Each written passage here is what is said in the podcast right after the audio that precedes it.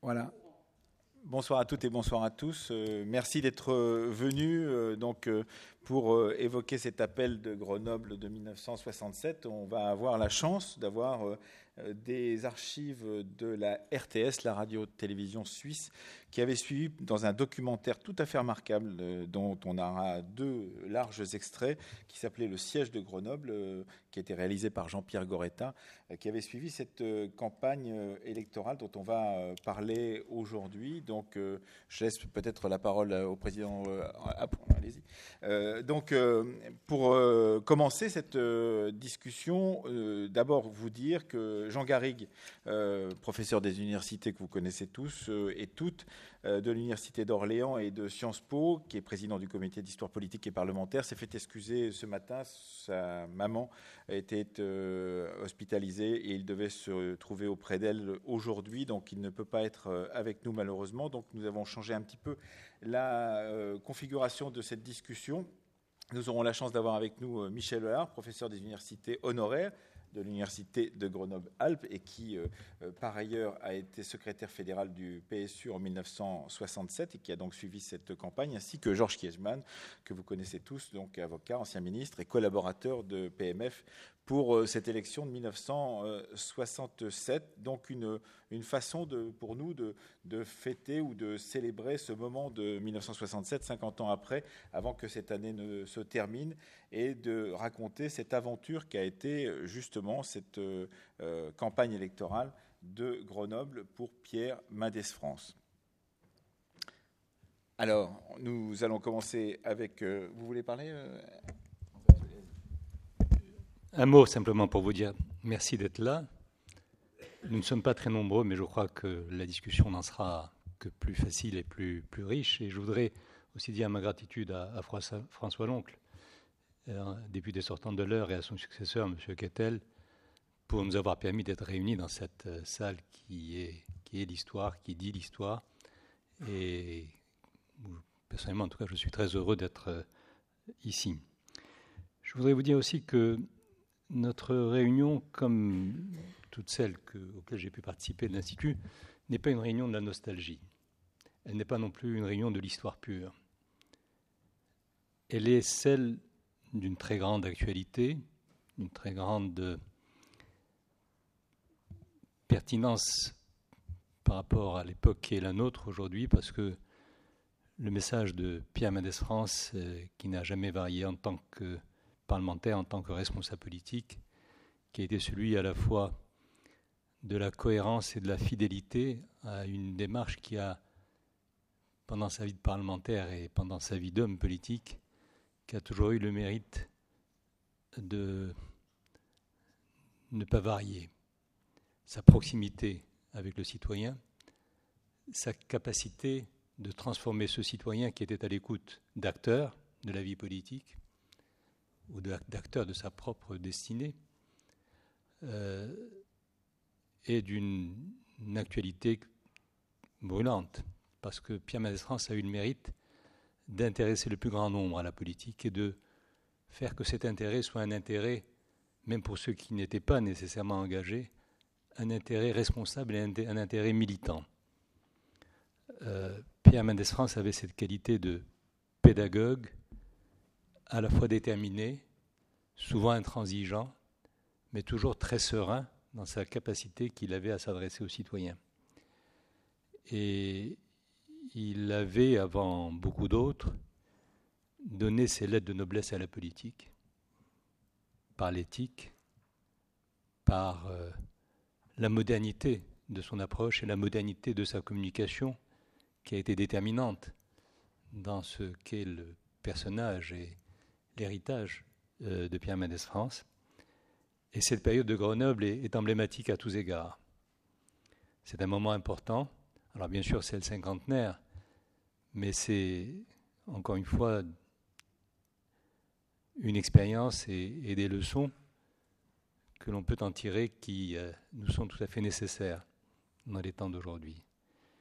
Et je suis euh, très heureux justement que nous ayons à la fois Emmanuel Laurentin qui euh, saura nous faire revivre à travers ces documents et à travers les commentaires de Georges Kiechman, de M. Hollard aussi, qui ont vécu cette période, qui sauront nous en dire tous les, tous les moments les plus intenses, les plus forts, et moi je le souhaite euh, la profonde actualité. Merci. Merci. Alors peut-être commencer avec, euh, avec vous, euh, Michel Hollard, en l'absence de Jean Garrigue, rappeler peut-être le contexte politique dans lequel s'inscrit cette campagne électorale, l'opposition donc formelle et, très forte de Pierre Mendès France à cette cinquième République qui s'est mise euh, en place, euh, son euh, adhésion progressive aux, thèses du, Parti socialiste autonome puis au Parti socialiste unifié. Et effectivement cette campagne de ce choix de, Grenoble qui est un moment particulier de cette cinquième République.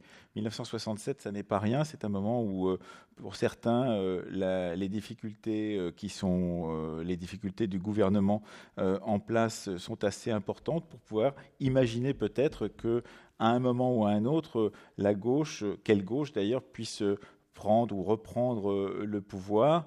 Et c'est dans ce contexte-là que s'inscrit justement cette campagne de Grenoble, Michel Hollard. Oui, merci. Merci, vous m'entendez bien là?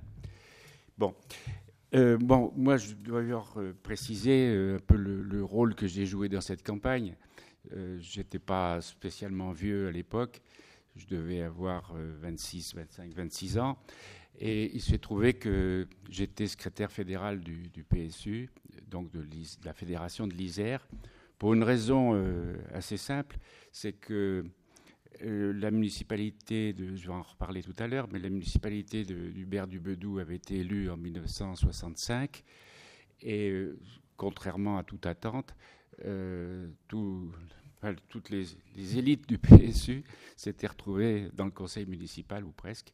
Et donc, euh, il y a eu tout d'un coup une aspiration pour, des jeunes qui fallait bien que la boutique continue. Et donc, j'ai fait cette, euh, pas intérim, mais j'ai pris le secrétariat fédéral, alors que je n'étais peut-être pas encore une, activité euh, qui était tout à fait cohérente avec l'âge que j'avais à l'époque. Voilà. Euh, mais j'avais un tuteur qui était Jean Verlac, dont je reparlerai tout à l'heure. Euh, je, voudrais dire d'abord, alors j'espère que les, diapositives vont passer. Ah ben, vous le faites Oui, la suivante? Voilà. Dire un peu, situer le contexte grenoblois, parce que euh, c'est ça qu'on m'avait demandé. C'est dommage que Jean Garrigue et pas pu intervenir ici avant parce que euh, il fallait peut-être resituer plus le contexte national politique dans lequel se situait cette élection. Là, je partirai vraiment de, Grenoble en expliquant comment les, Grenoblois ont vécu cette période des années 60.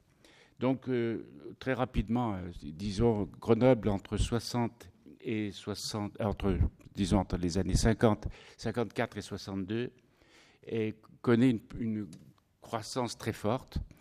Donc euh, il y a 36, 36% de la population qui augmente, d'augmentation de la population en, en peu de temps.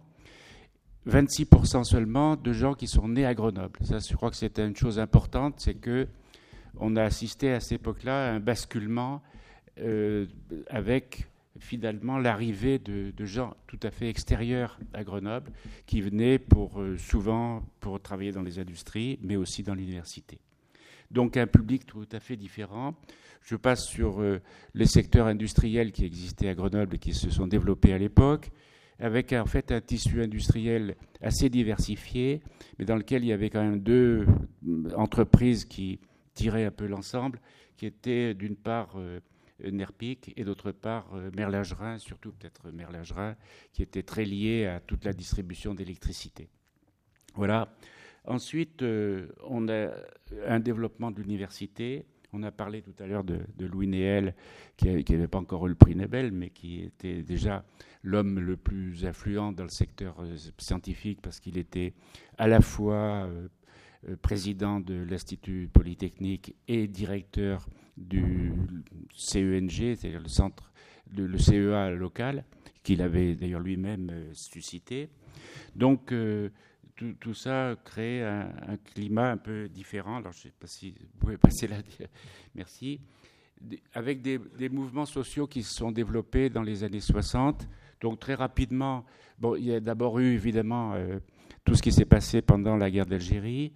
Grenoble était assez en pointe sur ces questions-là, notamment à cause du rôle de, l'UNEF, qui, avait, disons, qui était un, lieu sur lequel les différents syndicats pouvaient se retrouver sans, problème.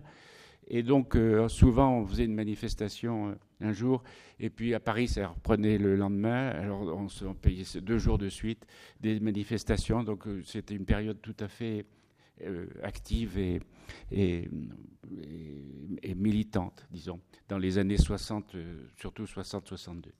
Ensuite, en 62, c'est le conflit NERPIC.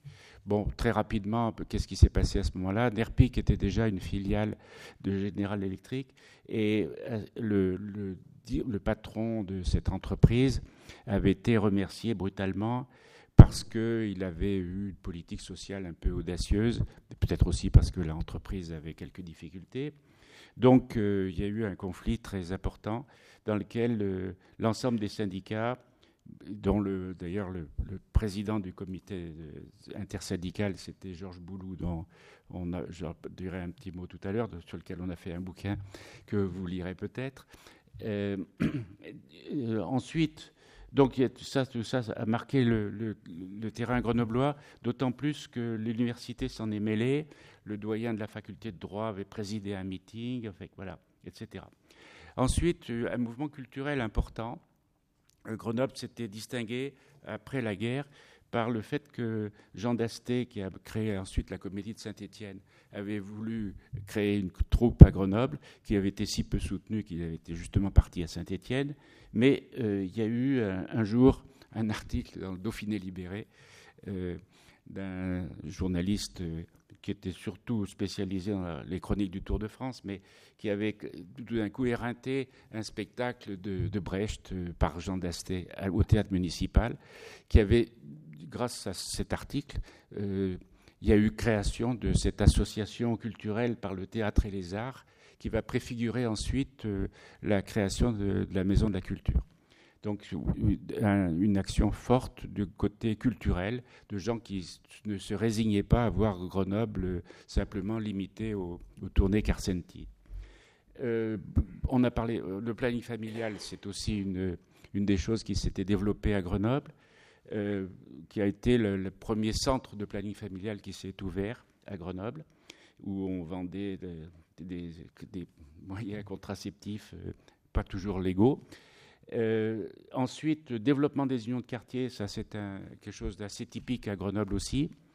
Et donc, euh, avec des, propositions, je ne sais pas si on verra l'extrait où Serge Mallet parle de, des unions de quartier dans le film de la, la radio-télévision suisse. Vous verrez tout ça. Et en fait, un rôle très fédérateur de l'université, que ce soit sur l'affaire Nerpic et sur la préparation du cinquième plan euh, là, c'est d'ailleurs Jean-Louis Kermon, qu'on a déjà excusé, mais qui m'a envoyé un petit mot gentil pour me dire qu'il ne pourrait pas venir aujourd'hui, et qui a qui présidé cette commission des équipements de préparation du plan, dans laquelle se sont retrouvés en fait beaucoup de gens, dont Hubert Dubedou, euh, dont je vais peut-être parler tout de suite. Euh, voilà. Donc, euh, tout ça pour dire, si vous voulez, tous ces mouvements donc j'ai décrit rapidement montraient qu'il y avait un décalage important entre ce qu'on a appelé après des couches nouvelles, ou des, voilà, des, des, gens qui se bougeaient dans différents secteurs, que vous avez vu, que soit dans les entreprises ou que ce soit au niveau culturel ou politique en général, et une municipalité qui n'était pas scandaleuse, mais qui avait, disons, une gestion très traditionnelle des choses, euh, avec euh, le, chirurgien qui était le docteur Michalon, qui était, qui était un militant euh, enfin, de l'UNR de l'époque, qui avait quand même un, titre de gloire, c'est qu'il avait décroché la candidature de Grenoble pour les Jeux olympiques. Mais par contre, euh, la logistique qui était nécessaire pour mettre en place ces Jeux olympiques n'était pas en place. Et donc, euh, le préfet s'inquiétait beaucoup de savoir comment euh, tout ça allait être géré, parce que c'était devenu un peu un enjeu national. Et donc, il y a eu des tentatives de la part de la préfecture, du préfet, qui Maurice Doublé, pour que Hubert Dubedou soit le second de Michalon, en se disant peut-être qu'un technicien comme lui pourrait l'aider. Alors, Hubert Dubedou, c'était un officier de marine, donc avec tout ce que ça suppose, enfin, caractéristique du personnage. Euh, qui, avait été mêlé beaucoup à l'opération de Suez, qui, lui avait laissé un goût très amer, mais qui avait aussi laissé chez lui euh, une certaine admiration pour les positions qu'avait prises euh, Mendes France. Donc ce n'est pas simplement un technicien qui aurait découvert la politique tout d'un coup, c'est quand même quelqu'un qui avait choisi lui-même d'abandonner l'armée et qui avait pris la responsabilité à la demande de Louis Néel, des, relations extérieures du, CEA. Voilà. Donc, moi, je l'ai d'ailleurs vu comme ça la première fois parce que j'avais fait un stage au CEA. Et donc, euh, Hubert Dubedou était celui qui accueillait les stagiaires et qui, s'occupait aussi des relations extérieures, qui, à ce titre-là, avait participé à la commission du plan dont je viens de parler, dans laquelle euh, Kermon euh, exerçait la présidence. Donc cette commission du plan, ça a été un lieu important parce qu'il y avait là les syndicats, il y avait euh, des gens de différentes associations, le comité d'expansion de l'ISER qui existait encore à ce moment-là, qui même se développait beaucoup à ce moment-là. Et donc tous ces gens-là euh, avaient élaboré un peu des, des programmes et réfléchi sur le moyen terme et du développement de l'agglomération. Alors, Hubert Dubedou a été connu de la population euh, grenobloise à cause de l'histoire de l'eau. Donc, euh, c'est pas simplement. L'histoire de l'eau a, été importante certainement parce que c'est ce qui a fait connaître Dubedou de, de la population. Tout ça parce que l'eau ne montait pas au-delà du quatrième étage par moment à Grenoble. Et donc, euh, c'était quand même quelque chose d'assez aberrant. Et donc, Dubedou avait pris une colère, créé une association pour défendre euh, les usagers de l'eau. Et ça a été euh, un peu l'étincelle qui avait fait qu'il apparaissait comme un candidat possible aux élections municipales.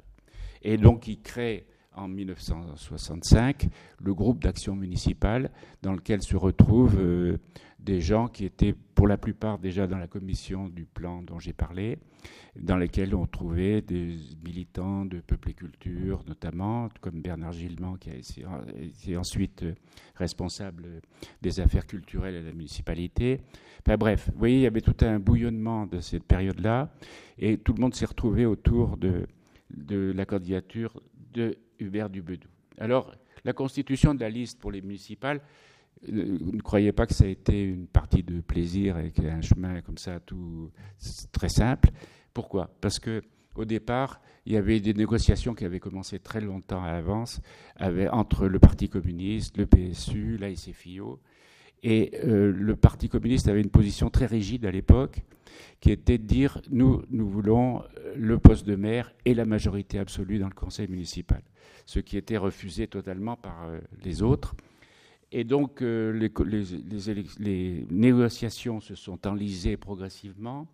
Et petit à petit, la solution qui est apparue, ben, c'était l'alliance qui s'est faite finalement assez tard, finalement, enfin début 65, qui était une alliance entre la CFIO, le PSU et le GAM, donc le groupe d'action municipale présidé par Hubert Dubedou. Donc tout ça se met en place avec un personnage dont je ne soulignais jamais assez l'importance pour la vie grenobloise de l'époque, qui était Jean Verlac. Alors Jean Verlac est arrivé de Paris peu de temps avant.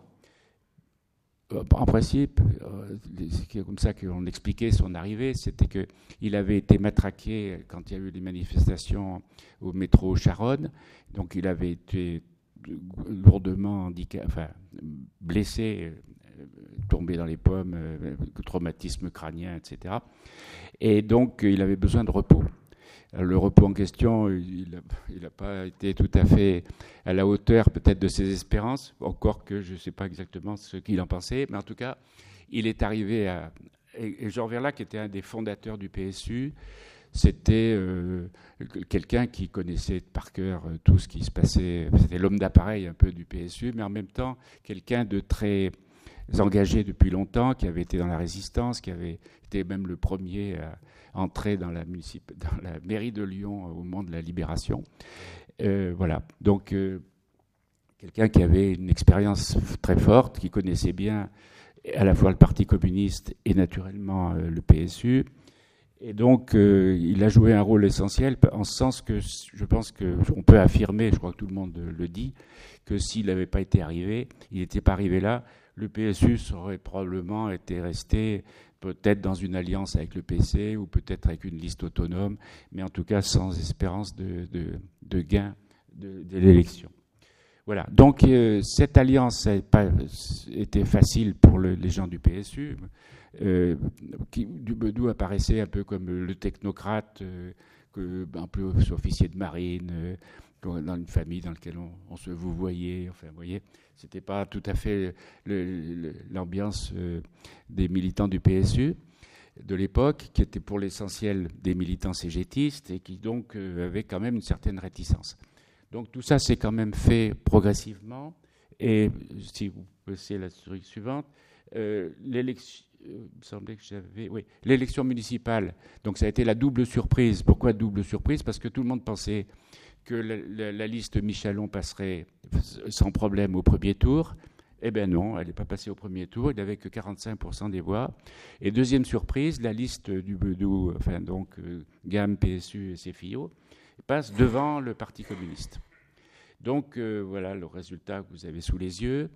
Euh, deuxième tour, il faut savoir que Georges Marchais était venu tenir un meeting pendant le premier tour pour affirmer que le Parti communiste, en un cas, ne se désisterait pour euh, l'homme qu'il qualifiait d'homme de la préfecture, puisqu'il y avait eu déjà quelques contacts au début entre la préfecture et Hubert Dubedou. Et donc, euh, in fine, euh, dans le mardi matin, dans la semaine, qui, entre les deux tours, le Parti communiste décidait de se retirer et de faire échec à la liste UNR de Michelon. Ce qui fait qu'au deuxième tour, euh, la, liste a été élue et passée. Voilà. Donc voilà un peu le, contexte dans lequel se placent les choses. Alors cette élection grenobloise, c'est dommage que Jean Gary soit pas là, peut-être qu'il en aurait parlé, mais ça, a eu un retentissement assez euh, national parce que Grenoble apparaissait comme une ville moderne, euh, avec une municipalité qui voulait changer les choses. Et donc, euh, ça explique pourquoi euh, le transparent suivant, je veux dire, oui, pourquoi il y avait, pas quelque chose sur la rencontre de Grenoble avant? Oui. Non. Bon. donc, pourquoi on a fait appel à, il y a la rencontre de Grenoble qui, elle est, je ne sais pas où elle est passée. Voilà, Là voilà.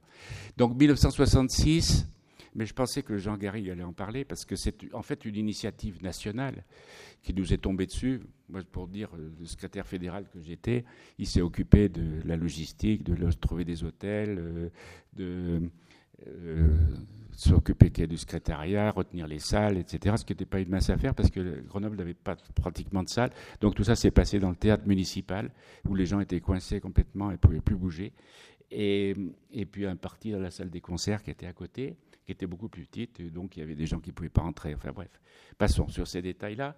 Mais tout ça, c'était une affaire nationale. Et pourquoi c'est arrivé à Grenoble? Parce que c'était un moment où euh, la FGDS avait plutôt le vent en poupe. Euh, parce qu'il y avait eu l'élection euh, présidentielle de 65, où vous vous souvenez que François Mitterrand avait été candidat et qu'il avait mis en balotage euh, le général de Gaulle. Et donc, euh, on se cherchait une voie euh, dans l'intérieur de la gauche qui soit différente à la fois de celle, naturellement, du Parti communiste, mais aussi de celle de la FGDS. Et donc, le recours à Mendes France correspondait bien à ce que voulaient des gens qui étaient dans la majorité du PSU, pas tout le PSU, naturellement, ça aurait été trop simple. Les clubs, qui c'était, il y a eu le club Jean Moulin qui avait commencé à, se manifester, et puis surtout le club Jean Citoyen 60 euh, de Jacques Delors, qui à l'époque ne s'appelait pas encore Jacques Delors, mais si je me souviens bien, Jacques, euh, Enfin, bref, il avait un pseudonyme parce qu'il était banquier, fonctionnaire de la Banque de France, de même que d'ailleurs Michel Rocard. alors, il y avait le, le, gamme et puis d'autres gammes qui, s'étaient créées en France ailleurs, à Marseille, à Caen, avec De Caumont, etc des militants syndicalistes, notamment ceux de la CFDT, mais pas seulement, il y avait aussi des gens des euh, des intellectuels du, style euh, Alfred Sauvy. Enfin, j'ai la liste complète là, des gens qui étaient là parce qu'il fallait que je tienne ça à jour. Et, donc, euh, et puis, naturellement, Pierre Mendès France. Donc, les débats ont porté sur deux points essentiels.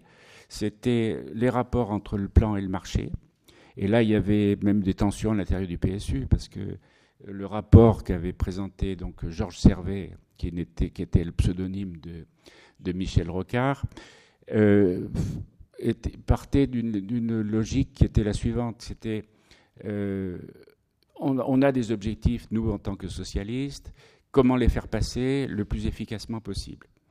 Et donc, euh, l'idée qu'il fallait nationaliser, qu'il fallait un plan euh, euh, très. Enfin, l'idée du plan était partagée par tout le monde, mais on laissait une place dans le discours de, Rocard au marché.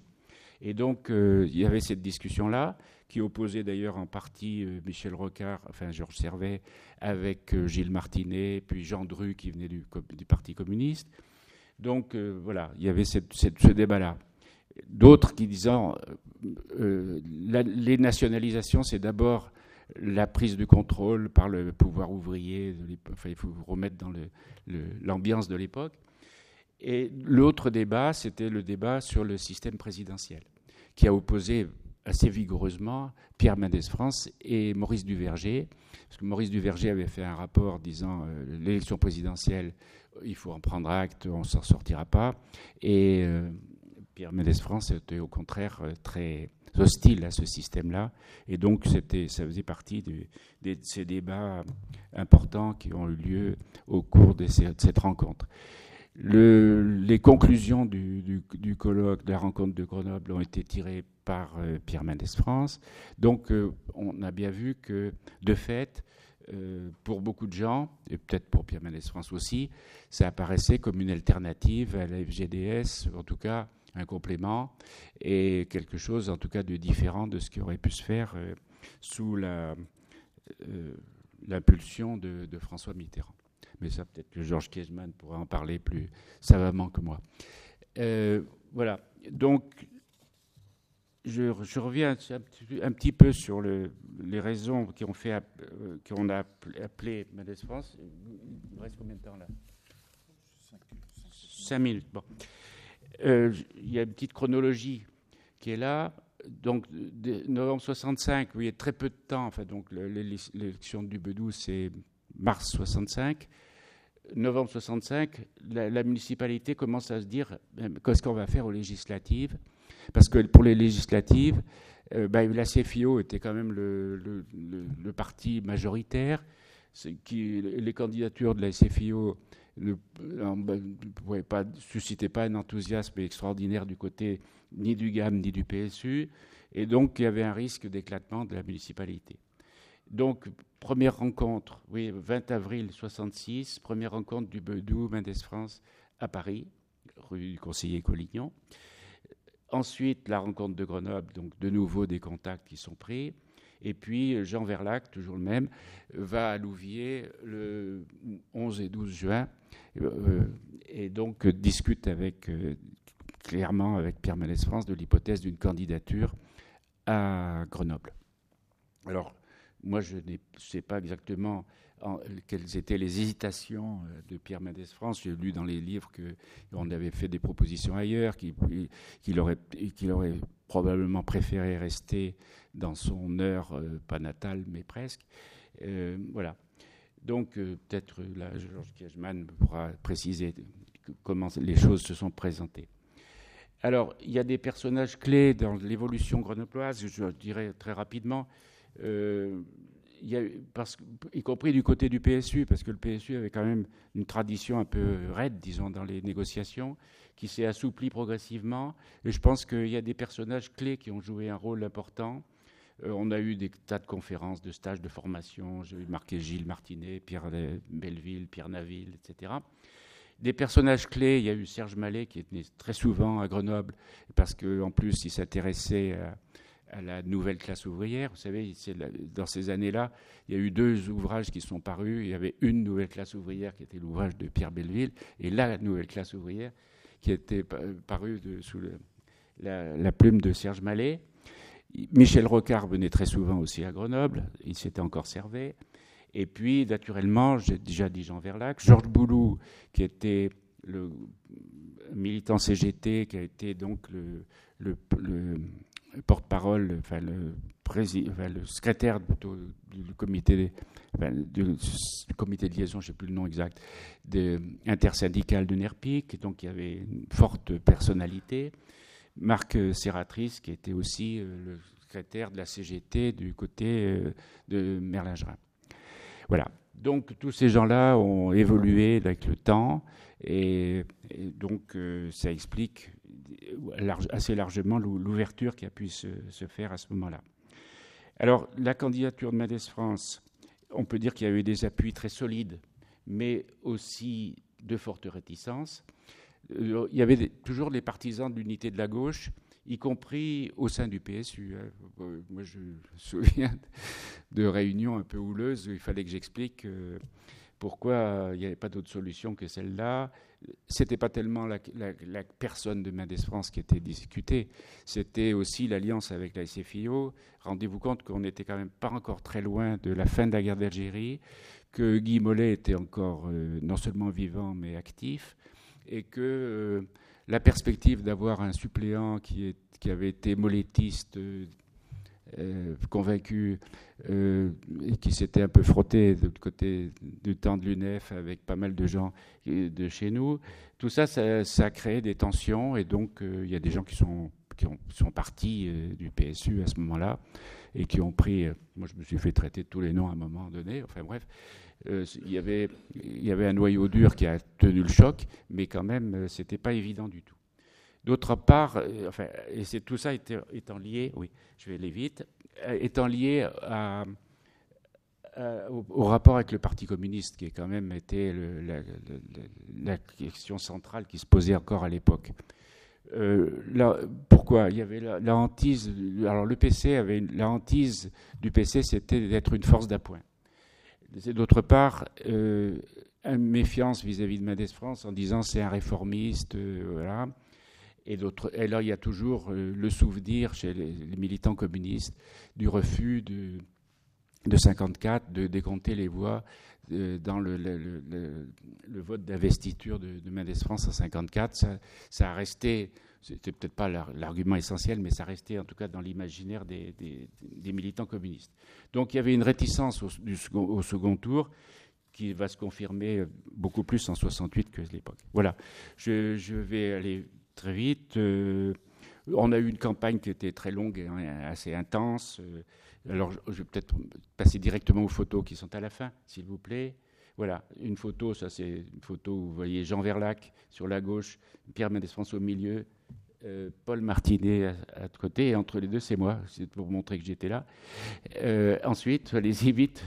voilà, ça c'est des photos qui sont dans le livre de d'Artig et je sais pas qui, mais qui est paru chez Gallimard. On voit Jacques Monod au meeting Jacques Monod. Vous vous rendez compte que pour Grenoble, c'est quand même une, période très forte parce que tout d'un coup, voir arriver des prix Nobel, des journalistes connus, Jean Daniel, José Talia, etc., etc. Euh, j'en passe parce que j'ai plus le temps. Et, puis, naturellement, allez-y, Jacques Brel, Serge Reggiani, Marie Dubois, le tout euh, grâce à euh, l'action de Georges Kiechman et de Serge Lebovici, dont on a parlé tout à l'heure. Euh, on continue. voilà le meeting Pompidou. Donc ça, c'était sûrement avant le meeting, parce qu'après, je crois que les relations étaient peut-être moins cordiales. continuer. Voilà, là, c'est la brochette des gens qui étaient devant. sur, à, droite de Mendes France, vous avez Maurice Glaise, qui était le patron de la SFIO de l'époque. Euh, à sa gauche, son suppléant Guy Nevache, dont j'ai parlé un petit peu tout à l'heure sans dire son nom. Et puis Denise Belot, qui était l'adjointe aux affaires sociales. Et derrière tout ça, au-dessus de Nevache, vous voyez le crâne de Georges Kiesman. Euh, on continue. Ça, c'est le président de séance qui essaye désespérément de rétablir un peu d'ordre dans ce meeting qui était très houleux. Il faut dire qu'il y avait. Bon, on n'a pas le temps. On n'a pas le temps. Bon, d'accord. Euh, ça, c'est voilà. Moi, j'étais tout en haut dans la foule là-haut. Euh, et oui, l'ambiance qu'il y avait, c'était dans la patinoire donc de Grenoble. Euh, voilà. On va, on va d'ailleurs avoir le film de tout cela. C'est la dernière. voilà. Alors oui, je voulais dire une chose, c'est que j'ai réalisé en préparant cette topo que non seulement c'était notre anniversaire de mariage, mais bon, c'est un détail, euh, mais en plus euh, que c'était quand même l'anniversaire du décès de, Lily Mendes France. Et donc, euh, elle a été présente pendant la campagne en 67, pas, autant qu'elle aurait voulu parce qu'elle était déjà malade. Et puis, d'autre part, dans les souvenirs qu'on a, ben, c'était quand même une ambiance assez inédite qui ne s'est jamais retrouvée. que Grenoble a affirmé par cette campagne, euh, par les Jeux Olympiques aussi, mais euh, quand même cette campagne et l'élection municipale, une image de modernité. Euh, peut-être que après on pourra savoir si, ça relève de la nostalgie ou pas. et puis des rencontres, je vois avec des véritables hommes d'État. Voilà, je vous ai demandé où, où étaient passés aujourd'hui les Dubedou, Mendes France et Rocard. Euh, ça sera peut-être euh, l'objet de la discussion tout à l'heure. Dernière photo, puis voilà, c'était euh, Pierre et Lily Mendes France dans le jardin de ville de Grenoble au moment de la campagne électorale. Merci beaucoup.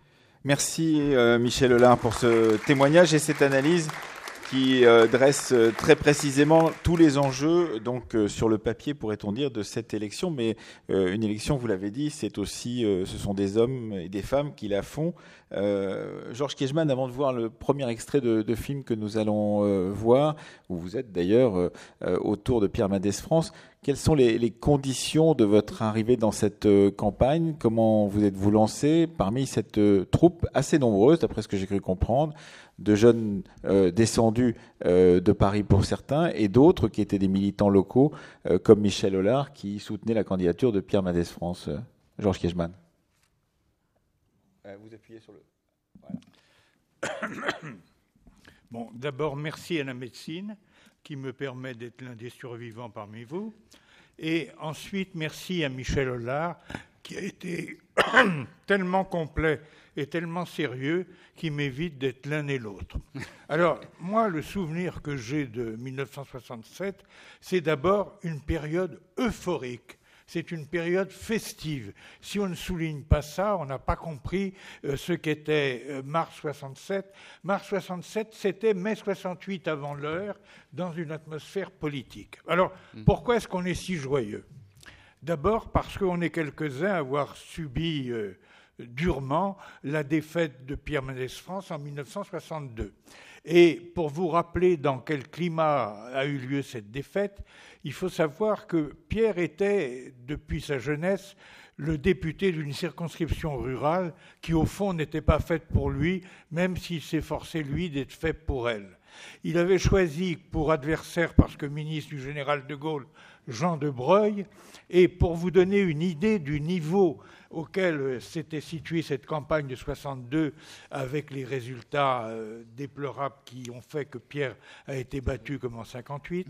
J'avais suivi Jean de Breuil dans un petit village de l'Eure et il était là interrogé par des paysans qui lui avaient dit Monsieur Broglie, la Chine, qu'est-ce que vous en pensez?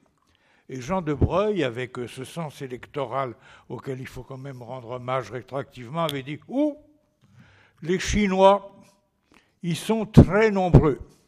On peut leur vendre du blé. Et je pense que là, il avait manifestement marqué un point qui a pu jouer dans la suite de la campagne où Richard Dartigue et moi, nous nous sommes vainement accrochés à ces basques, moi dans l'ignorance qu'un jour j'allais épouser la nièce de ce Jean de Breuil que je ne connaissais ni de près ni de loin. Bon, ne vous en faites pas, ça c'est Billy Holiday mais, C'est un bon choix en tous les cas. Alors, après une telle défaite, l'idée que tout d'un coup on abandonnait la campagne de l'heure et François Loncle, je ne voudrais pas diminuer tes mérites d'y avoir prospéré, mais enfin, l'idée qu'on abandonnait cette campagne rurale pour une campagne urbaine, novatrice, technologique, c'était évidemment très excitant.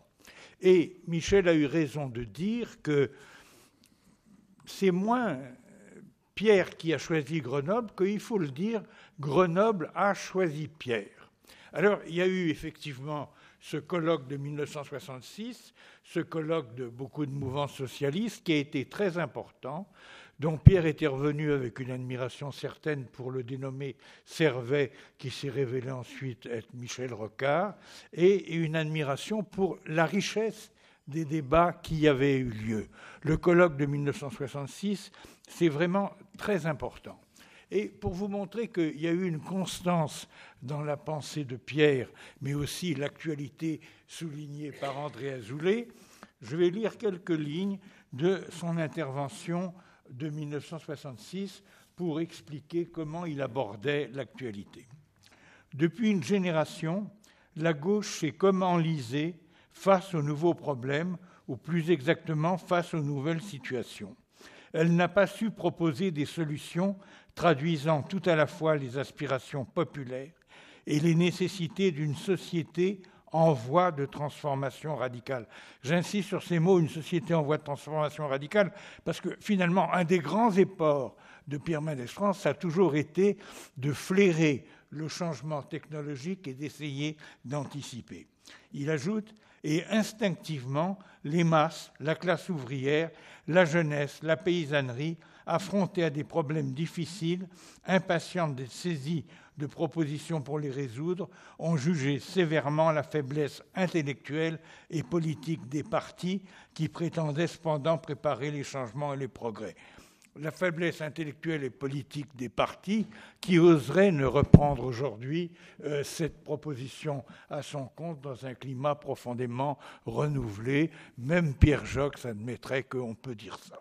Donc, à l'époque, on voit déjà en 1966 que Pierre n'est pas revenu au pouvoir, mais qu'il est lui-même comme il ne cessera de l'être. Alors, ce n'est pas le lieu de rappeler ici, sinon que c'est une des raisons également euh, de l'attirance entre Grenoble et Pierre Mendès France, de rappeler ce qu'on appelait le, brevet, le, bréviaire mendésiste, c'est-à-dire dire la vérité quoi qu'il arrive, passer un contrat avec les élus et avec les citoyens, s'en tenir à ce qu'on avait dit et s'efforcer de le faire ou laisser à d'autres le soin de faire ce à quoi on ne croit pas. Donc c'était la transparence, c'était le cœur même d'une philosophie politique simple et efficace et qui, hélas, n'a pas toujours été majoritaire dans le pays, comme on le sait. Donc dès 1966, Pierre s'est senti à l'aise à Grenoble. Il avait enfin trouvé sa patrie locale, celle où il pouvait euh, effectivement penser, réfléchir et agir avec des amis.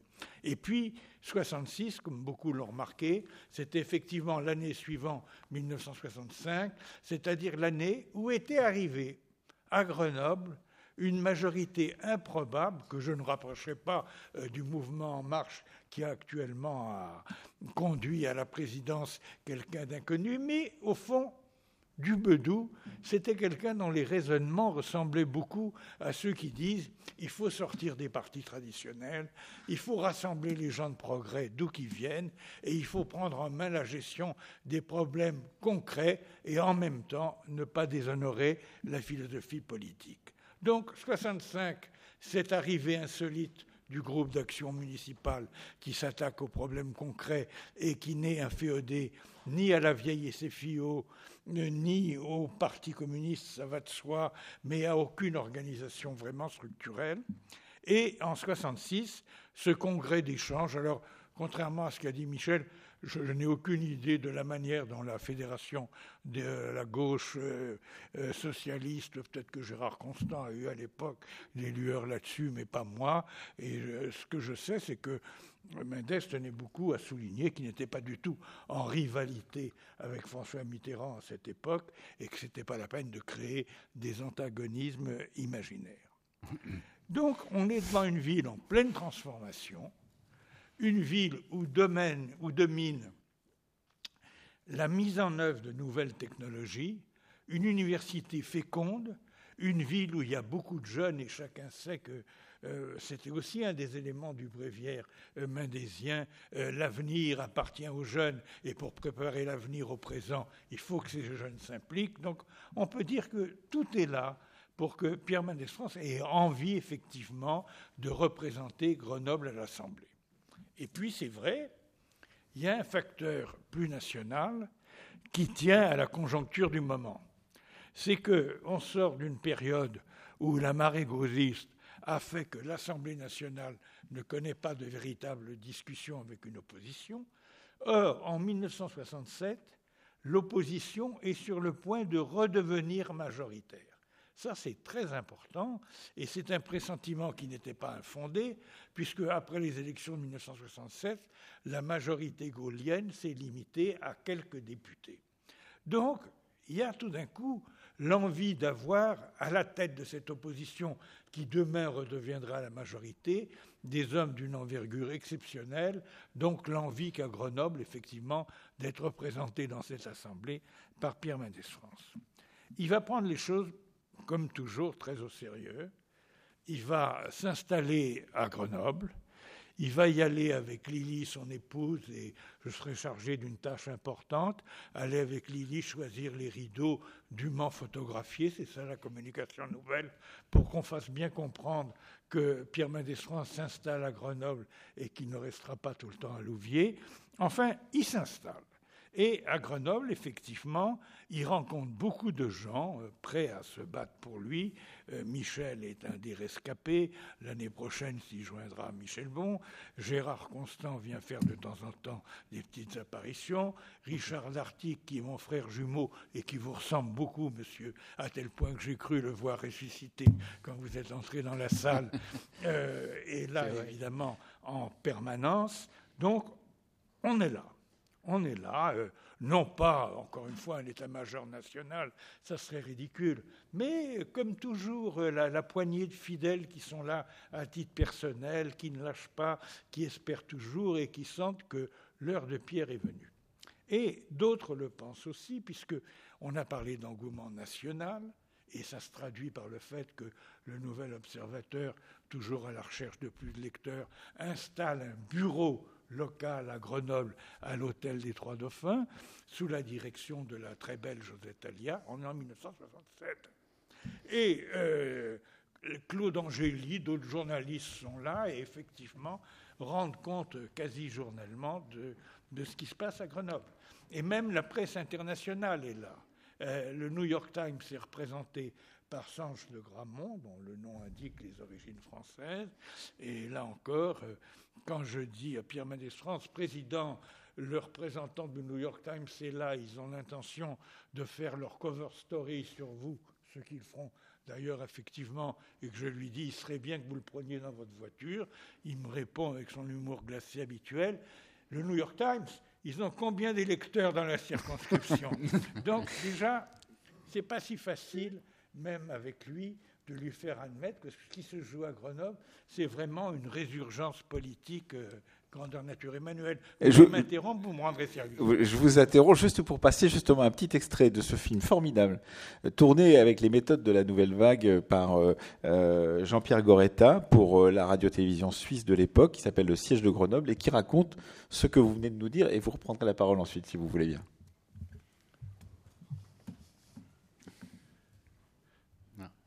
Le son.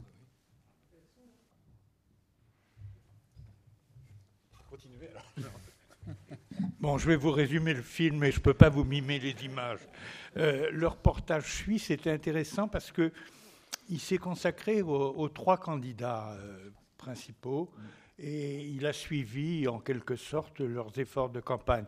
Pour les communistes, ils ont été à Échirol, qui est une commune près de Grenoble, mais qui fait partie de la deuxième circonscription de Grenoble et qui fera défaut à Pierre en 1968. Et on y voit effectivement les ouvriers pour lesquels Pierre n'est pas du tout euh, persona grata et ils n'ont pas l'intention de voter pour lui et ils le disent. Autour de Jean Vanier, qui est le candidat euh, gaulliste, il y a une certaine bourgeoisie traditionnelle de Grenoble euh, qui ne se fait remarquer par rien, c'est même en cela qu'elle est remarquable.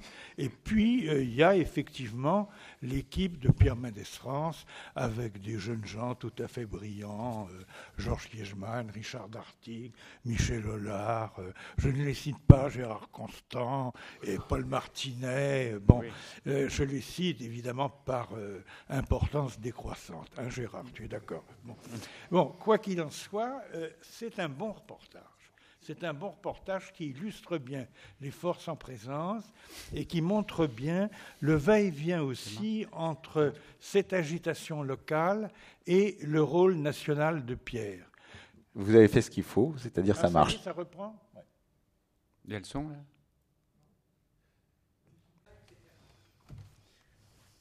Ça serait bien d'avoir le son, surtout pour le prochain extrait, parce que c'est celui euh, qui est la bataille et la joute entre Georges Pompidou et, Pierre Mendès France lors du meeting de la patinoire.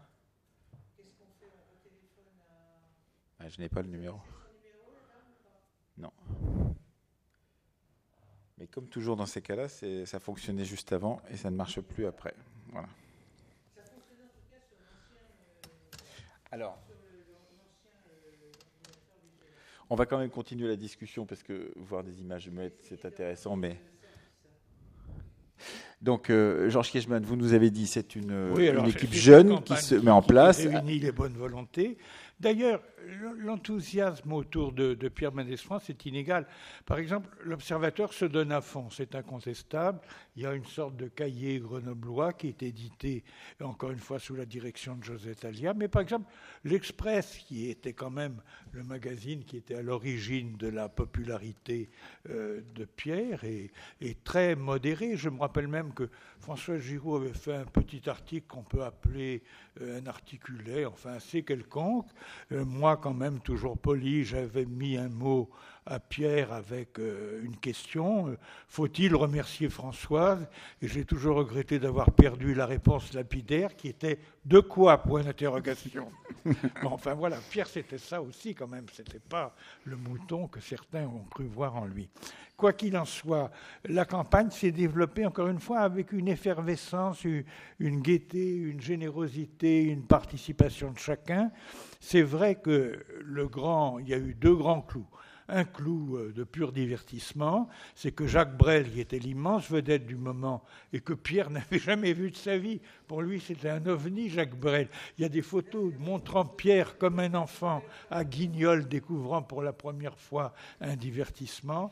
Il y avait Serge Reggiani qui allait devenir une vedette du chant aussi importante qu'il avait été une vedette de cinéma. Il y avait Marie Dubois qui était une comédienne et tous ces gens-là étaient venus spontanément euh, se mettre euh, au service de, Pierre. Mais qu'est-ce qui explique justement cette euh, spontanéité de la part de ces milieux du spectacle? Parce que tout compte fait, on a vu plus tard ah, des présidents ou des, des, apprentis présidents, des gens qui étaient en campagne électorale euh, faire des comités d'artistes, par exemple vous, avez raison, mais euh, sans qu'il faille prendre ça mal, euh, Pierre était le, chouchou du cinéma. Un type comme François Truffaut, qui, ne s'est jamais prononcé pour un homme politique, avait fait dans l'Observateur un grand papier de, de, soutien. Encore une fois, tous les gens intelligents et qui croyaient que la politique pouvait être sincère, honnête et même efficace, étaient derrière Pierre. Hein. Bon, dit Même des jeunes gens de bonne famille comme Michel Bon s'y sont ralliés. Enfin, ça a été quand même un enthousiasme quasi général pendant un temps parce que aujourd'hui on est là, on est une cinquantaine et on a une dimension familiale. Bon, cette dimension familiale, elle a toujours existé autour de Pierre. On ne peut pas la négliger, mais on ne peut pas oublier non plus les moments de grande marée où la France entière s'est retrouvée soudée derrière lui, non seulement dans les sept mois et 17 jours de sa période d'exercice du pouvoir, mais en bien d'autres occasions. Et Grenoble a été une de celles-là, euh, sans aucun doute. Vous aviez l'impression euh, que vous pouviez euh, facilement l'emporter sur ce terrain grenoblois, ce qui va se passer, mais aussi sur les, terrains annexes, c'est-à-dire que ce soit le, début d'une reconquête nationale du pouvoir de la part de, Pierre Mendès France, ou est-ce que c'était vraiment le combat local qui vous importait à ce moment-là et cette joie que vous décriviez tout à l'heure, Georges Kiechman Écoutez, aucun de nous ne pouvait affirmer que Pierre allait être élu, mais on voyait bien que ça n'avait rien à voir avec l'atmosphère des, campagnes précédentes. Alors, quant à savoir ce que ça allait apporter sur le plan national, par exemple, euh, Pierre n'avait pas dans la tête des idées de restructuration des partis dans lesquels il aurait fait une opération du genre Emmanuel Macron. C'est quand même, ça serait beaucoup anticipé que d'établir un parallèle entre les, les deux actions. Mais en tout cas, il y avait quand même quelque chose dans l'air, et en particulier, Jean Verlac, dans la fameuse table ronde de 89 sur Grenoble, l'avait souligné, ça sera la première fois que la gauche non communiste va arriver à une élection nationale devant la gauche communiste. D'où d'ailleurs euh, les, coups de Jarnac qui auront lieu en 68 et, et tout ça. Non, alors je disais qu'il y a eu deux événements. Il y a eu cet événement festif qui est là, dans la salle du Grand Manège, l'avenue des grandes vedettes spectacle qui, soutiennent Pierre. Et puis il y a eu le grand événement politique qui était évidemment euh, le, meeting organisé pour Jean Vanier, avec le concours de Pompidou, Premier ministre de l'époque, et avec le concours de dizaines de camions de Jean Dussac venus de Marseille, euh, de Lyon, de, beaucoup d'autres villes, remplir la salle afin de ne laisser aucune place aux supporters de Pierre, de telle sorte que euh, son, son, petit état-major a disposé de 20 places au premier rang et que derrière, on n'entendait que des vociférations de, de gens. Alors, je ne sais pas si finalement euh, on, voir est-ce que, pas. Est-ce que ça marche le, son ou pas? Toujours pas? Alors ça, c'est bien dommage parce que pour le meeting, ça aurait été très important parce que c'est. Non, enfin, le meeting, vous savez, il a eu de l'importance d'abord parce qu'il a été relayé sur le plan national, parce que c'est le seul meeting où le Premier ministre en exercice, précisément parce qu'il avait dit qu'il voulait répondre aux questions portées par des personnalités nationales, est intervenu. Il s'y est pas dit des choses fondamentales. Dans les meetings, il se dit rarement des choses fondamentales. Et donc, euh, Pompidou a rappelé que Jean Vanier était là pour représenter le général de Gaulle avec tout ce que ça suffisait, voulait dire. Et puis, euh, quand Pierre est monté à la tribune, il a commencé par protester contre le mauvais traitement qu'on faisait effectivement à ses partisans euh, hors de la salle, ce qui a entraîné des mimiques indignées euh, de Georges Pompidou, en particulier dans ma direction, parce que j'étais une des rares personnes que par le hasard euh, des mondanités à Paris, il connaissait dans l'environnement de, de Pierre. Et puis voilà, euh, les, partisans de Pierre sont restés des partisans de Pierre, même s'ils étaient restés à l'extérieur, et les gens du sac sont repartis chez eux, euh, comme Pierre l'a souligné assez ironiquement, euh, voilà, en, disant qu'il ne serait pas là le, le jour du vote. Bon. Ouais.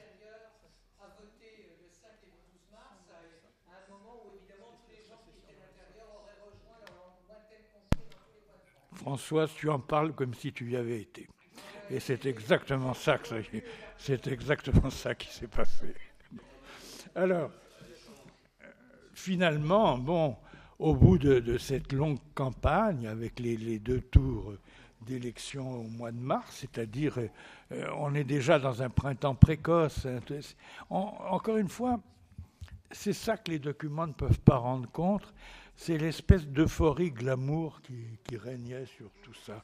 Peut-être parce qu'on était plus jeune, peut-être parce qu'on sentait qu'effectivement il allait se passer des choses. Ça ne veut pas dire qu'il euh, y avait une équipe très très compétente. Je vais dire, et ça fera sourire Léon Nora qui est là, euh, un jour euh, Pierre était chargé de représenter le PSU euh, sur les ondes nationales. Il avait droit à un certain nombre de minutes pour parler de la campagne au nom du PSU. Et euh, je lui avais préparé avec Dartigue un, discours qui n'était pas très original, qui avait été fait avec des ciseaux et de la colle à partir de ses précédentes interventions. Pourtant, il le lit dans le train et il a cette phrase désabusée en nous regardant et en disant voilà. Autrefois, j'avais un brain trust. Maintenant, j'ai des amis. C'est sympa pour les amis. en tout cas, il avait quand même été très bon, euh, ignorant qu'il se citait lui-même d'ailleurs dans ce texte. Bon.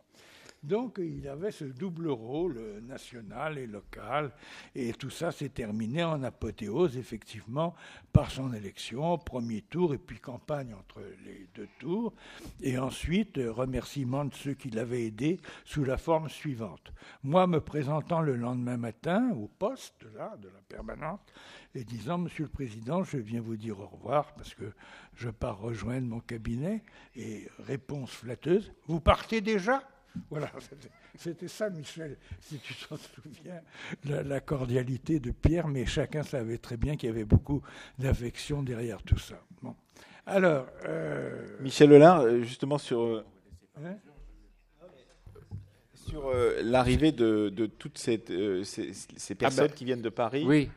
Comment c'est pris par les, militants locaux? Est-ce que c'est bien pris? Pas simplement les, les, gens qui sont autour de Pierre Mendès France, mais aussi euh, euh, tous ces, toutes ces vedettes qui viennent pour soutenir la candidature, etc. Est-ce que c'est ah, Oui, je pense que oui, oui, tout à fait. Oh, justement, les gens qui avaient été les plus réticents, je ne suis pas revenu sur l'histoire du PSU, mais au moment de la création du PSU, il y a des gens, et notamment à Grenoble, qui avaient refusé d'adhérer au PSU en disant euh, Mais est-ce que, est que Mendes France est bien socialiste? Et donc, j'ai même un texte ici que je pourrais éventuellement vous lire, mais on le sommet de prendre position sur les nationalisations, sur euh, les relations avec les États-Unis, etc., etc. Et tout ça, euh, moi j'entends encore des gens dire euh, ah ben c'est étonnant parce que moi j'étais pas au PSU parce que à cause de Mendes France et puis maintenant je me retrouve à, fond dans la campagne c'était des gens des Chiroles justement et bon donc il y avait ça d'autre part euh, Reggiani et Brel, eux, ils connaissaient, ils savaient qui c'était, et c'était quand même très enthousiasmant. D'autre part, quand même, on parlait de Grenoble beaucoup, l'Observateur, euh, avoir euh, Jean Daniel, euh, José Talia, Serge Ballet qui est arrivé, Claude Angéli, etc. C'est vrai que tout d'un coup, on, était un peu sur un petit nuage, quoi, parce que oui, oui, vas-y, vas-y. Si je peux me permettre, deux, choses. L'empreinte de la résistance. On parle bien sûr du, du, grand meeting à la patinoire. On parle beaucoup du, du, grand concert au Vieux Manège. Mais l'un des événements que j'ai vécu qui était, euh, à mon avis, d'une grande force, il n'y avait pas beaucoup de monde, c'était euh, la réunion publique que fait Mendes France dans une petite commune entre Grenoble et Chirol, c'est Bresson, dont le maire est Eugène Chavant, alias Clément, le chef civil du maquis du Vercors, qui était également restaurateur. Et là, euh, je veux dire que Mendes France est passé à Grenoble donc après son évasion de la prison de Clermont-Ferrand. Donc il connaît quand même. Hein, mais vous avez raison, et d'ailleurs, même dans le grand meeting Pompidou-Mendès, cette dimension de la résistance a été en quelque sorte prégnante, parce que l'homme qui était le Premier ministre était un jeune professeur qui s'était tenu au chaud pendant toute la période difficile de la guerre, alors que Pierre, effectivement, était plus âgé que lui, mais enfin avait été celui qui s'était évadé d'Orion, celui qui avait appartenu au groupe Lorraine, celui qui avait été l'incarnation de la résistance aux côtés du général de Gaulle, ce que ne pouvait absolument pas revendiquer Pompidou. Et ça, c'est sûr que les grands résistants de la région de Grenoble, se sont groupés autour de Pierre et ont fait ce qu'ils ont pu pour l'aider.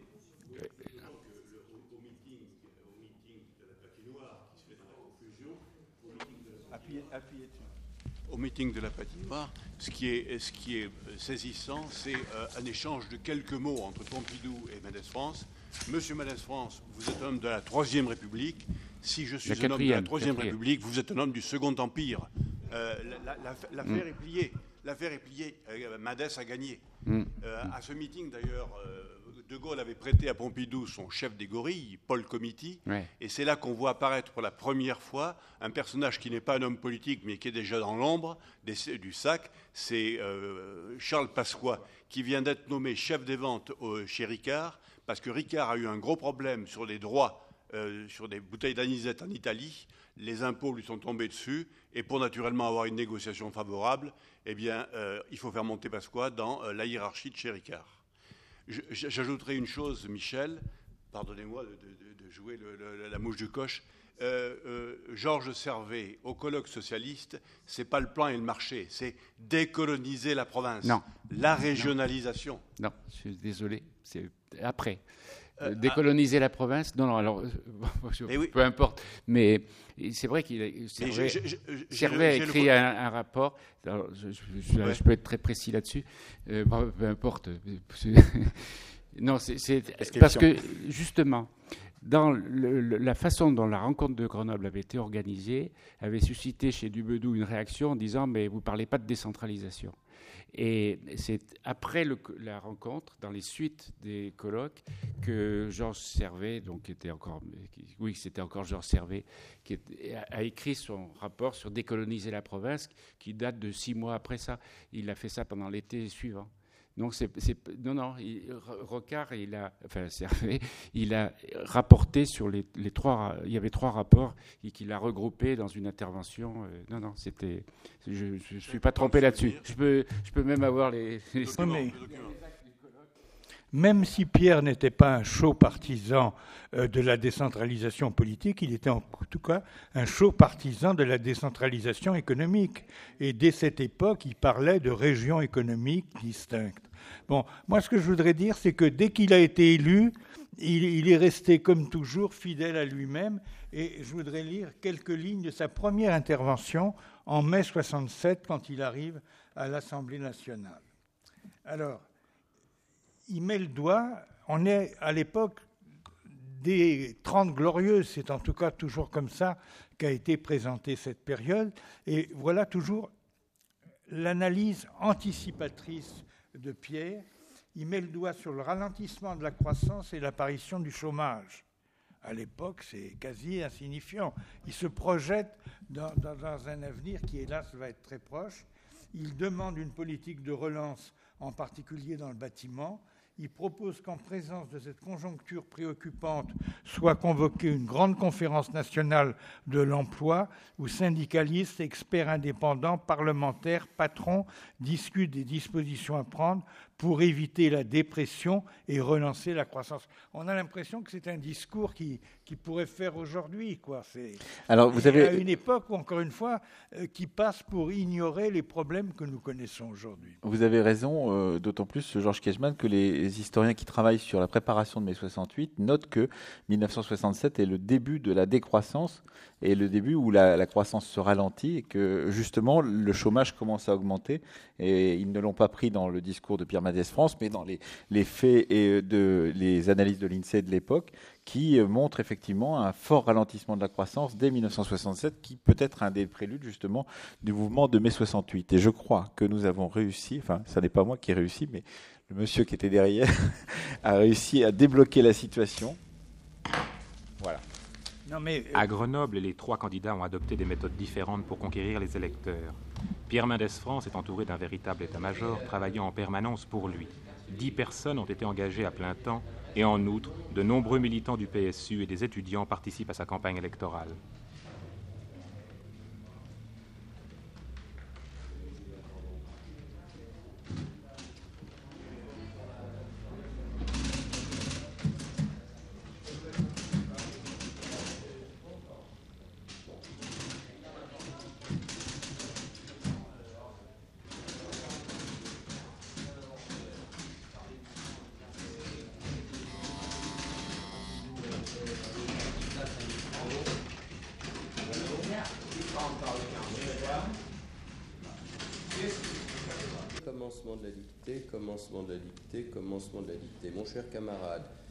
Je vous remercie de m'avoir tenu au courant de la campagne que vous menez dans le 17e arrondissement.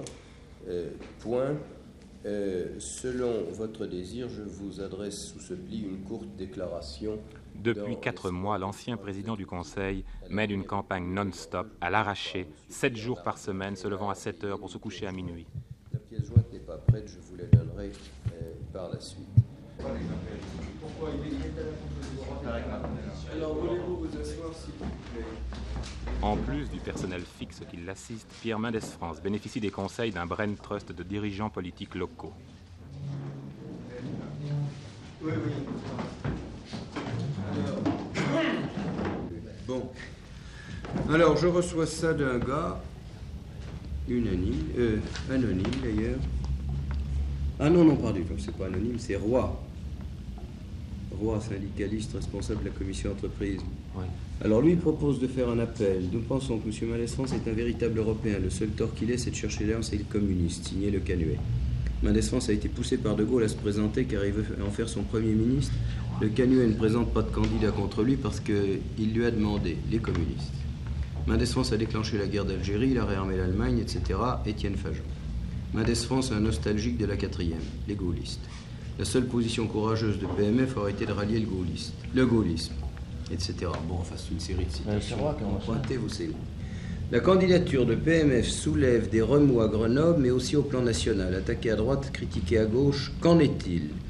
Pour répondre à toutes ces questions, nous vous invitons à vous rendre à la réunion publique et contradictoire qui aura lieu à la Bourse du Travail, etc., etc., tel jour à telle heure. Enfin, autrement dit, il conseille une réunion euh, qu'on organiserait et qui serait spécialement destinée à répondre à aux détracteurs toutes ces propos, tous ces nationaux et locaux. Le 3 mars Non, non. Le 3 mars. Mais non, lui, Meeting, lui, il dit qu'on peut choisir ça comme thème le 3 mars. Non, enfin comme thème, entre autres, mais, mais si on répond tout de suite, de toute façon, il y aura d'autres trucs qui vont sortir, on n'en finira pas à courir après ça. Une permanence a été ouverte au centre de Grenoble. Des jeunes y distribuent tracts et affiches aux militants. On y vend des disques et donne des sacs en plastique, la biographie du candidat ou des pochettes d'allumettes marquées PMF, ce qui donne un caractère très américain à la campagne électorale. Sinon, autant de, voix perdues. On va écouter le disque de Pierre Mendès France. Un disque. Bah, écoutez, mademoiselle, donnez-moi deux. hein. Deux, d'accord Alors ça va, très bien, merci.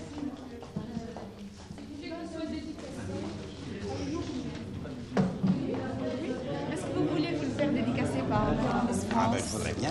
Oui Alors vous pouvez nous les laisser jusqu'à demain soir ou après-demain, et puis vous repassez samedi. De son côté, l'hebdomadaire Le Nouvel Observateur a envoyé une équipe de journalistes et publie une édition spéciale à Grenoble qui soutient la candidature de Pierre Mendès France. Celui-ci est le seul candidat dans toute la France à bénéficier d'un appui semblable de la part d'un journal parisien.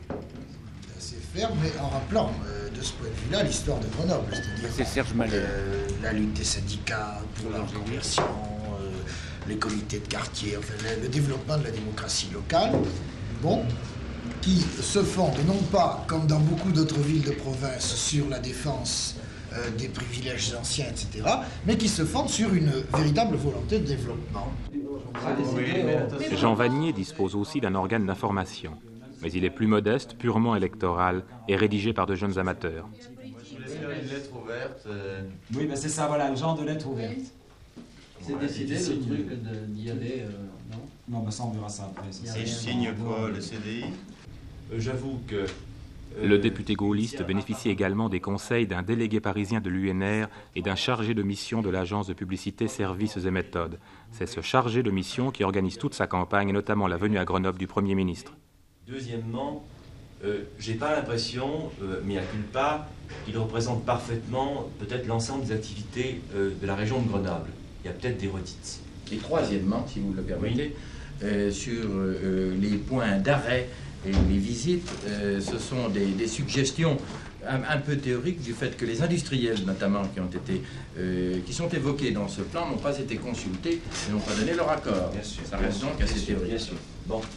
Alors, euh, schéma général de la journée. Mais non, mais Mignon, vous, je vois, vous faites une observation, elle est légitime. hein, au Châtelet.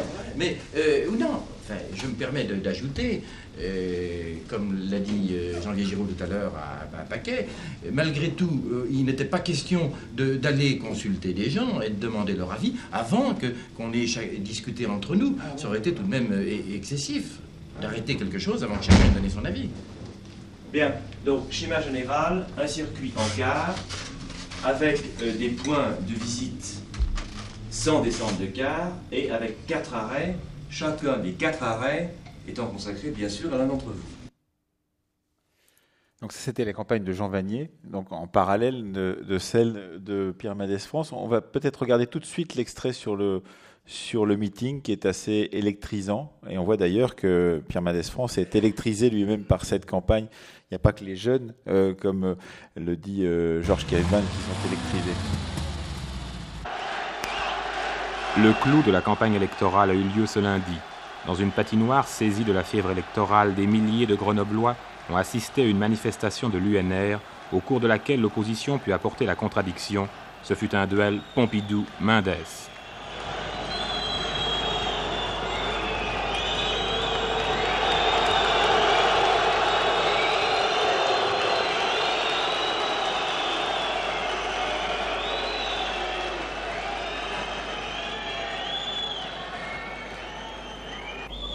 donne la Je donne la parole à Pierre Mendès France, candidat à l'élection législative.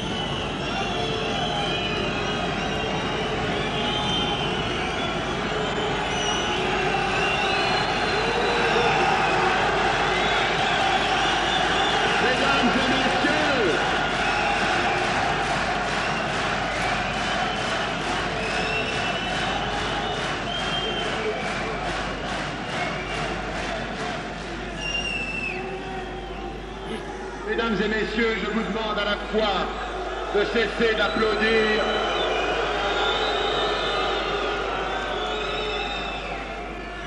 Je vous demande de cesser d'applaudir et de cesser d'autres bruits pour permettre à l'orateur de s'exprimer.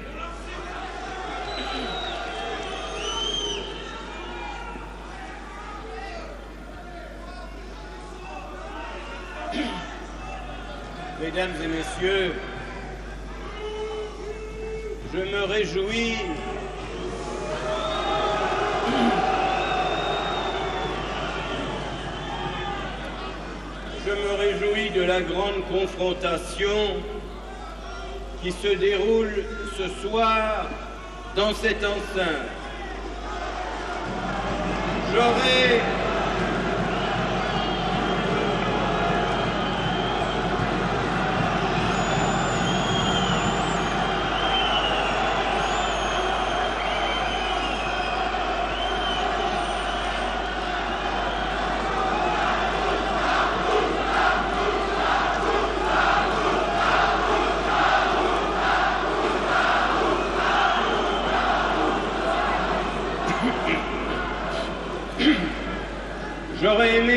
savez, je l'ai écrit dans plusieurs lettres à Monsieur le Premier ministre, que ce débat se déroule à partie égale et que les cartes d'invitation soient réparties d'une manière équitable entre tous les candidats.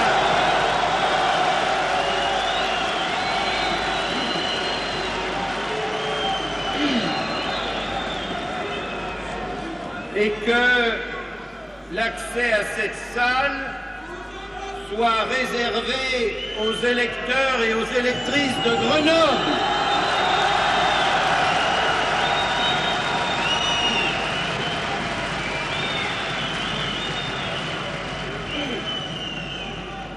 Et je voudrais d'abord, par ce micro, adresser mon salut aux milliers d'électrices et d'électeurs de Grenoble qui sont qui sont à l'extérieur de cette salle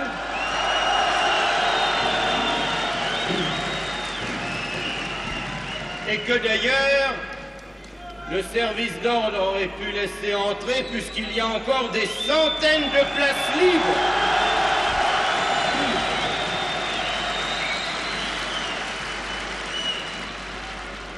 Et je dis à mes amis qui sont dehors qu'ils auront, qu'ils auront la parole le 5 mars, tandis que beaucoup de ceux qui sont ici seront repartis vers Paris, Lyon ou Marseille, d'où on les a appelés.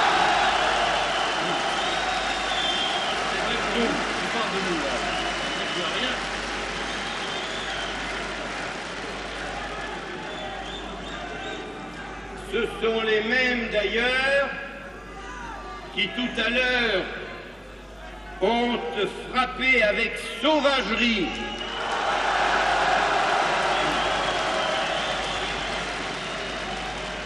un certain nombre, un certain nombre de citoyens de Grenoble, blessant des hommes, des femmes, des étudiants.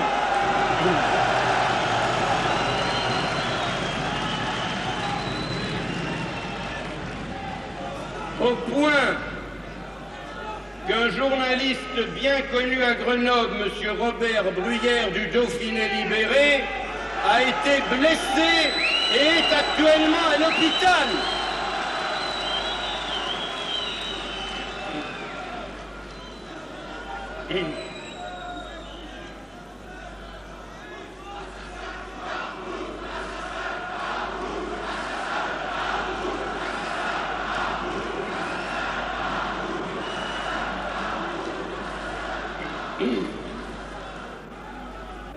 si nous ne savons pas, mais si nous ne savons pas ce que le général de Gaulle pense de l'hypothèse que j'ai faite tout à l'heure d'une majorité de gauche à l'Assemblée nationale et des conséquences qui devront en découler, vous, monsieur Georges Pompidou, vous êtes un citoyen, vous avez le droit et le devoir d'avoir une opinion là-dessus, et nous pouvons vous demander de nous l'exposer loyalement. Et je vous interroge et je vous demande si, en mars prochain, le pays envoie une majorité de gauche au Parlement, en tiendrez-vous compte? Ou bien garderez-vous la tête d'un gouvernement qui aura été désavoué par le pays et qui ne sera qu'un gouvernement de minorité? Dites-nous donc, dites-nous donc franchement et clairement si vous êtes le serviteur du pays ou le serviteur du général de Gaulle.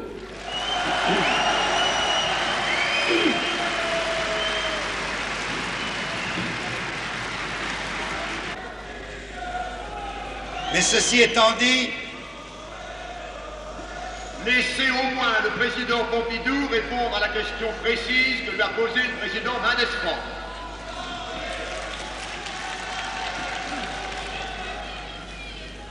ceci étant dit, j'en viens à cette question. Et M. Mendes France m'a dit, que ferez-vous s'il y a la semaine prochaine une majorité de gauche à l'Assemblée nationale? Eh bien d'abord, je le regrette de le dire, cette hypothèse est exclue.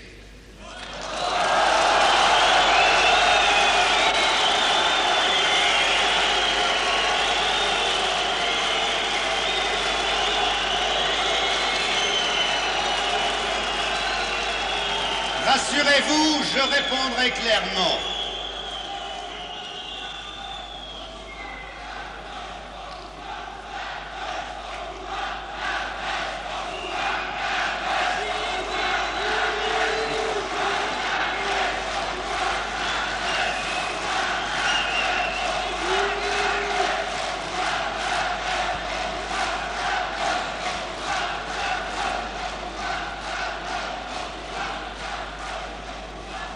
En tout cas, à Grenoble, la ce n'est pas la liberté d'expression.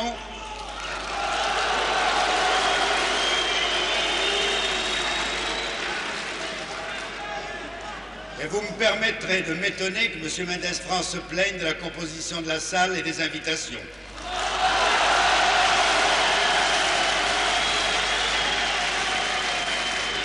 Il faut aussi que je le dise pour ceux qui sont dehors, les Grenoblois qui sont dehors, et pour qui j'ai autant d'estime que vous-même, et dont je pense que beaucoup, beaucoup voteront pour M. Vanier.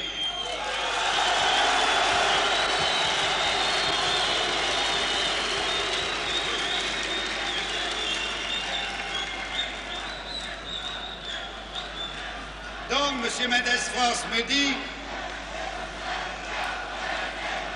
Je crois être l'interprète.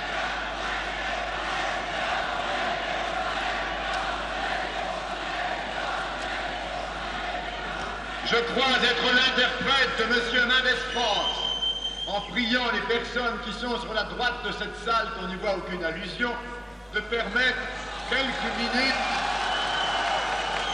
de permettre à l'orateur de s'exprimer comme je l'ai demandé il y a quelques minutes à celle qui était sur la gauche de cette salle, sans autre allusion.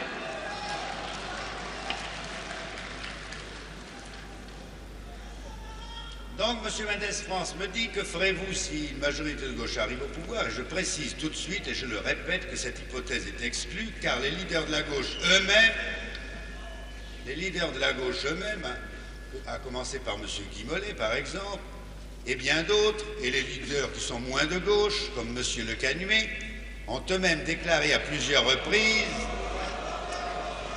ont eux-mêmes déclaré à plusieurs reprises que ce qu'ils espéraient, c'est que la majorité actuelle deviendrait une minorité, et ce n'est pas parce que nous aurions dans la prochaine Assemblée des groupes dont nous ne savons pas ce qu'ils seraient, dont nous ne savons pas comment ils se regrouperaient, dont nous sommes simplement sûrs qu'ils se diviseraient et se battraient, ce n'est pas dans l'aveuglement de cette réunion que nous pourrions dire le peuple a renversé sa position, le peuple ne veut plus de la politique du général de Gaulle. Que l'Assemblée en fasse la preuve, que la majorité renverse le gouvernement et après on verra. Et par conséquent, je me borne à dire ceci. Comme Premier ministre que je suis aujourd'hui, cela ne me regarde pas. La situation n'est pas posée. Comme citoyen, eh bien, je verrai après les élections, mais je suis sûr d'une chose, en tout cas, absolument sûr.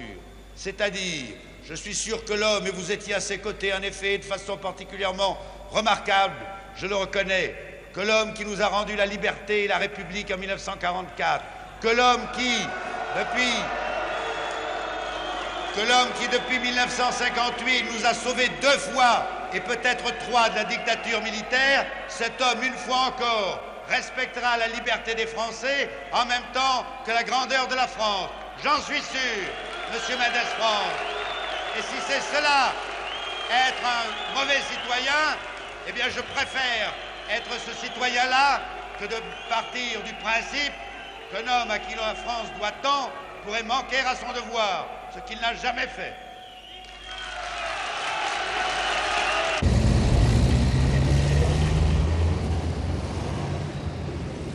Voilà donc. Alors, je ne sais pas si ça correspond au souvenir, en l'occurrence, euh, Georges Kirchbach. Vous disiez tout à l'heure, la salle était faite, mais la salle était tout de même en partie euh, pour euh, le pour pour Madès, en l'occurrence. vous voulez dire quelque chose, Michel Olin Oui, oui, parce que en fait, je ne sais plus combien de places il y avait dans la patinoire de l'époque.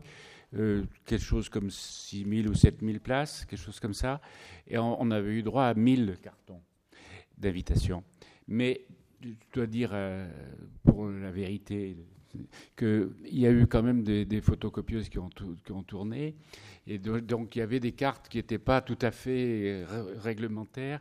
Et donc, les gens qui les avaient sont venus les premiers pour pouvoir rentrer avant les autres. Ce qui fait qu'effectivement, euh, il y a eu probablement plus de 1000 euh, personnes qui étaient soutiens de Mendes France dans la salle et d'autre part qu'il y en a effectivement des, supporters de, Vanier et de l'UNR qui étaient restés dehors parce qu'il n'y avait plus de place. Donc euh, y avait, on, s'est égosillé très. Moi je me rappelle le lendemain j'avais écrit un mot à, à France pour dire euh, je m'étais jamais égosillé avec tant de bonheur que cette fois-là.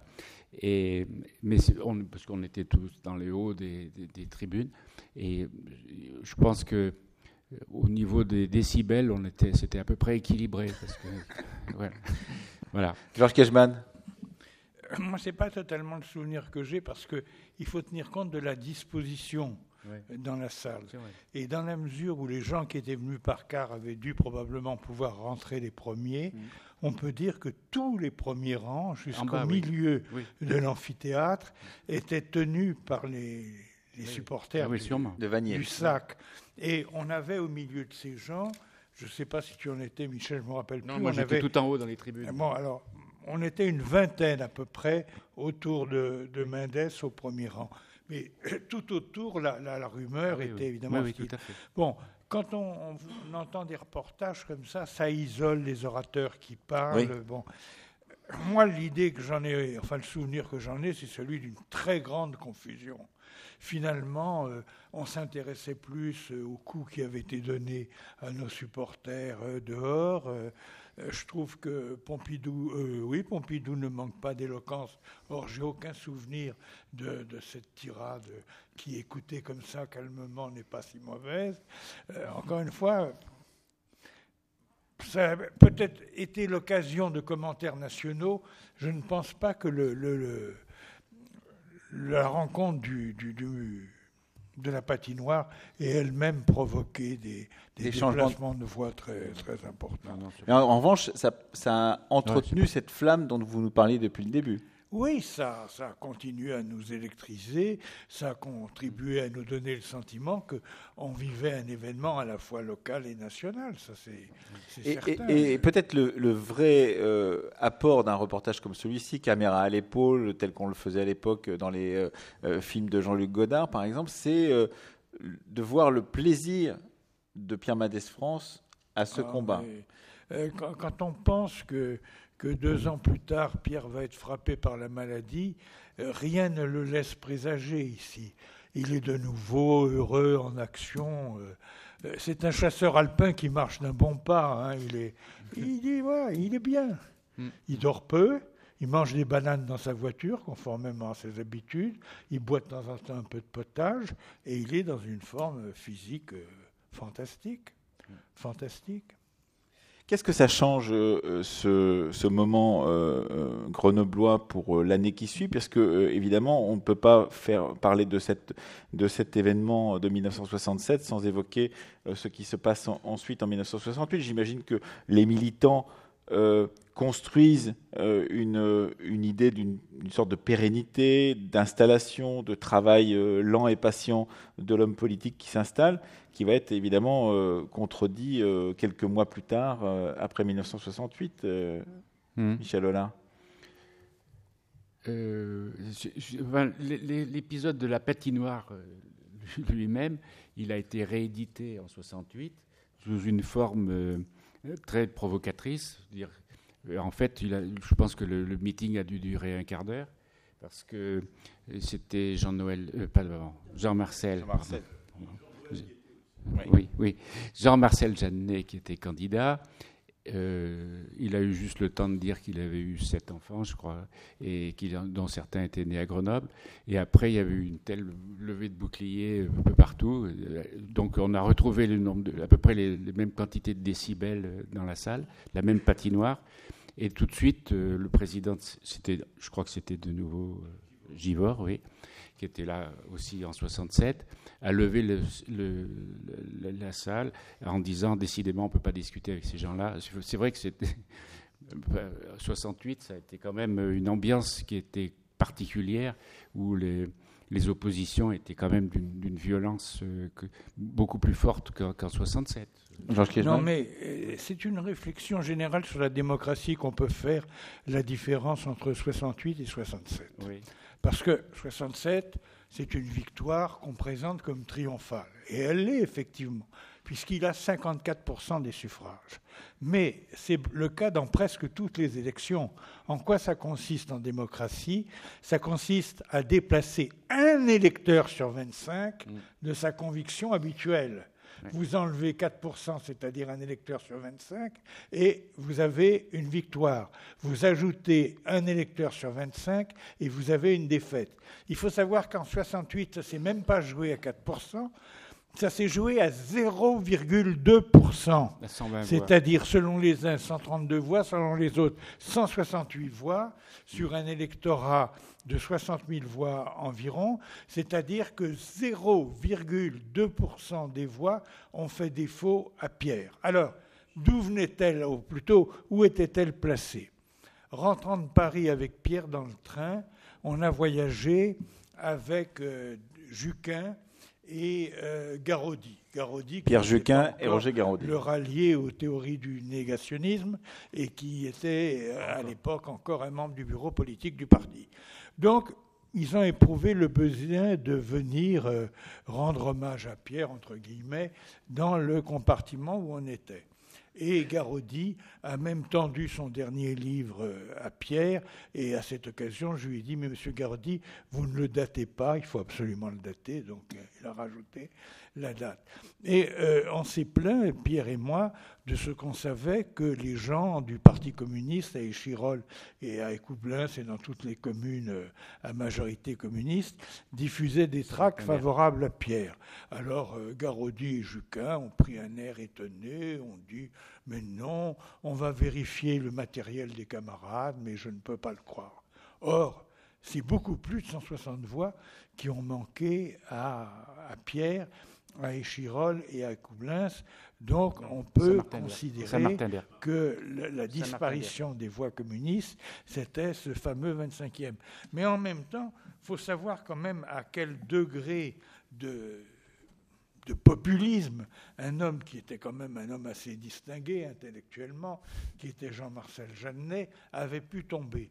Et quitte à ralentir le moment où vous allez retrouver le confort familial, je vous lis quand même quelques pages, quelques lignes des, tracts que faisait euh, distribuer Jeannet. On voit réapparaître de vieilles frayeurs oubliées depuis la guerre. L'argent se cache des haines renaissent par manque de tel ou tel produit indispensable, comme si on avait manqué de quoi que ce soit euh, à Grenoble en 68. Voyez ce que Grenoble a perdu par la faute d'une minorité irresponsable qui a polarisé le pays et suscité la peur pour mieux faire régner l'anarchie. Une saison touristique compromise, les grands congrès annulés, le congrès national des avoués, celui des notaires, l'industrie hôtelière en difficulté, tant d'autres activités touchées. C'est cette folie destructrice que Pierre Mendès France a cautionnée en ralliant au stade Charletti un mouvement qui hissait le drapeau noir et le drapeau rouge. On voit très bien Pierre. Euh, il s'est fait l'otage d'une minorité qui veut semer la terreur dans notre pays, ravager la liberté du travail, détruire la République, pas moi, enfin, Mendes détruisant la République. Quel spectacle nous promet-il dans la France de demain? Celui que nous proposent tant de pays de l'Est soumis à une tutelle policière oppressante, privés de toute liberté, accablés par une dictature qui ne reconnaît ni la propriété privée ni l'initiative individuelle. Bon, donc, euh, Jean-Marcel Jeannet n'a pas hésité à descendre jusque-là, c'est-à-dire d'écrire Pierre comme brandissant avec les autres le drapeau noir, le drapeau rouge, nous privant du congrès des notaires et euh, promettant à la France l'avenir d'un pays de l'Est. Enfin, quand on, parle de la violence maintenant, dans les attaques. C'est vrai, il y a toujours eu des violences dans les, dans les diatribes politiques. Mais dans la bouche de Jeannet, c'est particulièrement. Et moi, je sais que quand euh, Mitterrand a confié après son élection à Jeannet le rôle d'aller le représenter à une grande conférence financière internationale, je trouvais ça extrêmement choquant. Et quand on repense aux 162 ou 138 voix perdues, eh bien, euh, on peut se demander où elles étaient, dans la bourgeoisie ou effectivement euh, chez les communistes. Pour en finir, je voudrais vous dire que Pierre pressentait toujours tout. Et le jour du deuxième tour, euh, sur les environs de 19h30, on est monté dans sa petite Peugeot 204, on a pris le petit bout d'autoroute qui permettait de sortir de Grenoble, lui au volant, euh, moi à côté, et derrière la, jeune amie euh, qui était ma compagne de l'époque, et que Pierre aimait beaucoup malgré son côté mini-jupe, tête rasée, enfin bon, gavroche parisienne. Et euh, Pierre se lit le quai en allant au restaurant, où moi, par la suite, j'étais pendu au téléphone et je lui communiquais les résultats bureau par bureau. Et je me rappelais toujours de cette phrase déchirante de Pierre disant Et si on ne rentrait pas? C'était quand même extraordinaire de voir à la fois la force de Pierre, sa capacité de prévoir ce qui allait se passer et sa fragilité profonde. Merci pour ce témoignage très précis. Oui, qui veut réagir dans la salle, poser des questions?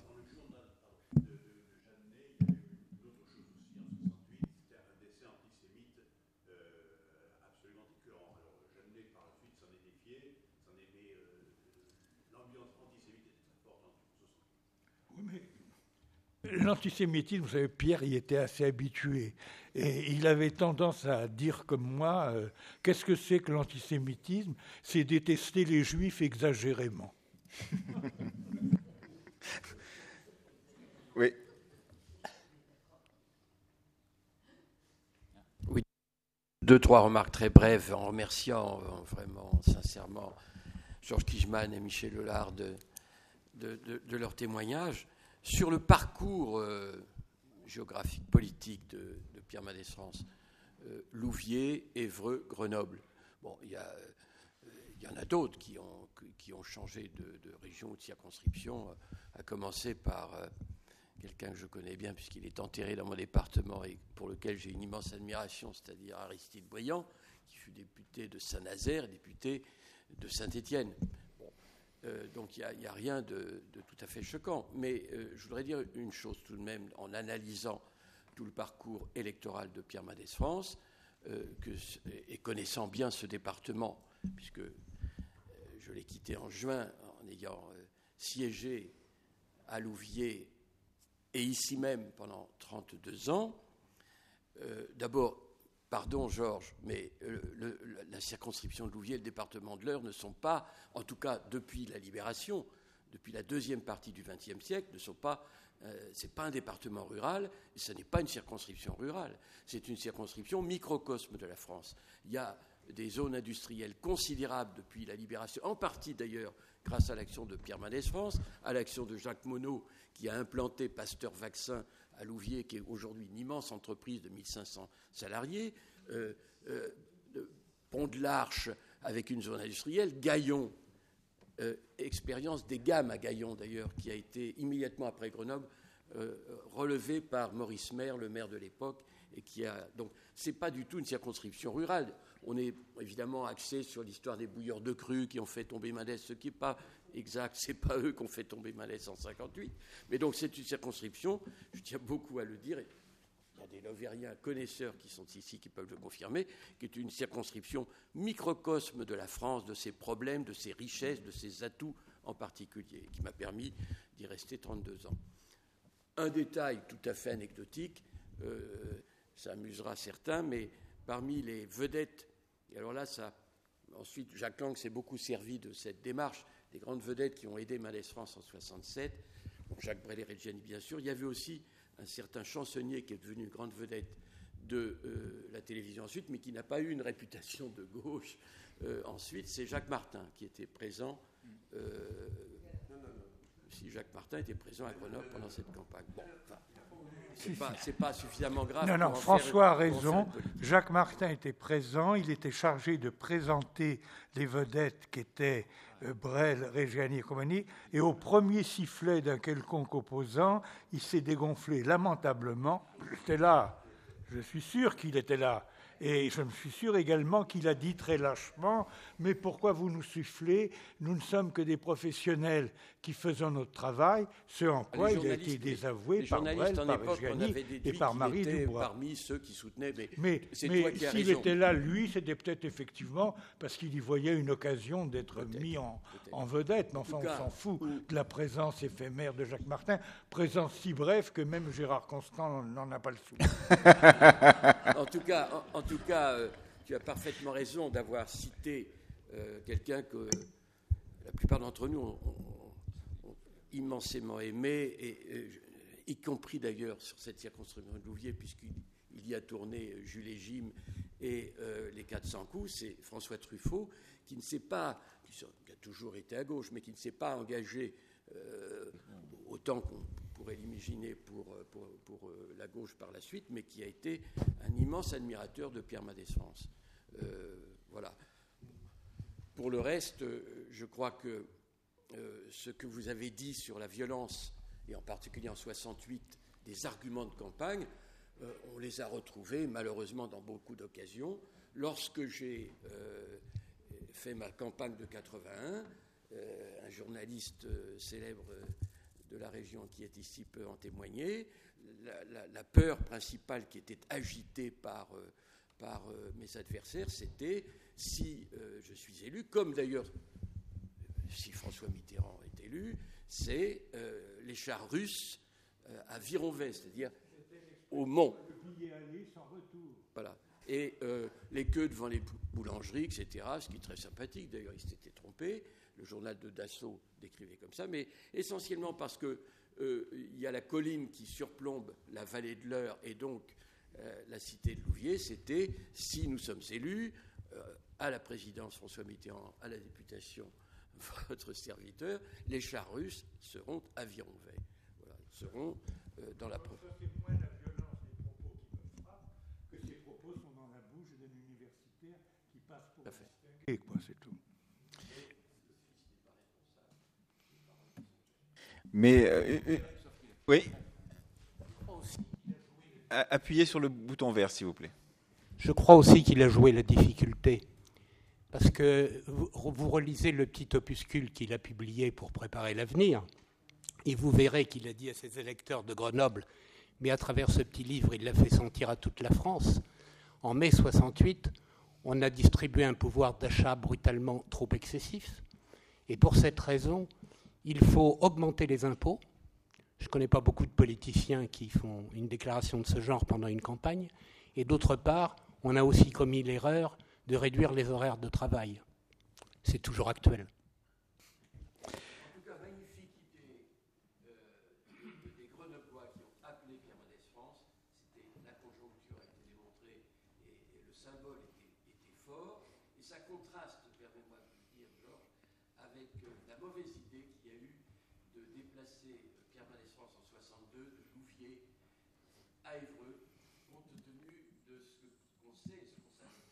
Non, mais ça, je suis d'accord avec toi. Euh, il aurait dû se représenter à Louviers et beaucoup d'électeurs qui avaient mauvaise conscience lui seraient, lui seraient revenus. Mais il s'était mis dans la tête que c'était plus digne de lui de se présenter contre quelqu'un qui était un ministre de De Gaulle, qui avait participé aux accords d'Évian et tout ça. D'autant Montagne euh, n'avait plus l'étiquette oui à De Gaulle, mais s'était séparé sur l'affaire de l'Europe, qui était surtout à Oui, bon, il il y a peut-être eu là une erreur, mais c'est peut-être qu'il n'avait pas encore son brain trust. Eh, est-ce que vous pourriez m'éclairer sur un point les uns et les autres euh, Est-ce qu'il était fréquent de trouver des meetings où on apportait la contradiction à son opposant politique? C'est-à-dire, est-ce que ce type de meeting où deux hommes politiques pouvaient se retrouver ensemble, parce que j'ai l'impression que depuis 1981 ou même un peu avant, où je m'intéresse personnellement à la vie politique, je n'ai pas vu beaucoup de meetings de ce type. Est-ce que c'était assez fréquent, Georges Hillman, euh, de se retrouver ensemble avec une salle à moitié faite d'un côté ou de l'autre pour pouvoir s'opposer des arguments? Je ne peux pas en jurer parce qu'il me semble que ma mémoire là-dessus pourrait me trahir. J'ai bien l'impression qu'en 62, il y a eu un meeting contradictoire Jean de Breuil, euh, Pierre à Évreux. Mais enfin, il n'a pas eu le retentissement des autres. Et pour le surplus, non, on envoyait dans les, dans les manifestations de l'adversaire euh, des petits grognards comme Dartic, comme moi, qui arrivions avec une voiture planquée et qui, dès qu'on avait fait notre intervention, essentiellement la mienne, couraient comme des lapins vers leur voiture avant que les gorilles leur cassent la gueule. Mais il n'y avait pas de, vrai meeting. Euh, euh, par exemple, je me rappelle avoir dit à Jean de Breuil, parce que il y avait toute une campagne sur le défaitisme de Pierre Mendès France, qui avait vendu, bien entendu, euh, je ne sais plus quoi, euh, la Tunisie, euh, pour plaire aux Égyptiens euh, et, préserver les, magasins de Lily Sicurel. Enfin bon, alors moi je l'avais interpellé en lui disant, Monsieur de Breuil, vous qui êtes un homme intelligent, est-ce que vous tombez dans ce genre de bassesse? Est-ce que vous les reprenez à votre compte? Et bien entendu, il s'en était tiré en disant euh, Il ne s'agit pas pour moi de les reprendre ou de ne pas les reprendre à mon compte. Il s'agit de constater que c'est comme ça. Il y a autour de M. Mendes France une aura de défaitisme qui est un fait en soi. Autrement dit, c'est peut-être un fantasme, mais les fantasmes, ça compte en politique. Michel Hollin? Non, mais juste sur des débats euh, contradictoires de ce genre. Euh, je n'ai pas le souvenir, mais par contre, c'est arrivé assez souvent, euh, dans l'Isère en tout cas, euh, qu'il y ait des débats qui étaient organisés par exemple par des journalistes euh, qui opposaient des, candidats adverses. Moi, j'ai le souvenir, par exemple, bah, en 67, dans la circonscription d'à côté, il y avait un candidat PSU qui n'était autre qu'un de mes frères et qui, a, été opposé à Aimé Paquet, qui était député du coin. Et là, ça se passait avec euh, un gros feu rouge euh, pour que chacun ait le même temps de parole, etc. Et minuté. Euh, et c'était organisé, autant que je me souvienne, par la Maison des Jeunes du coin ou par le club des. Pour la campagne du Bedou, il y a eu aussi un du Bedou Michalon qui avait été organisé de ce genre. Oui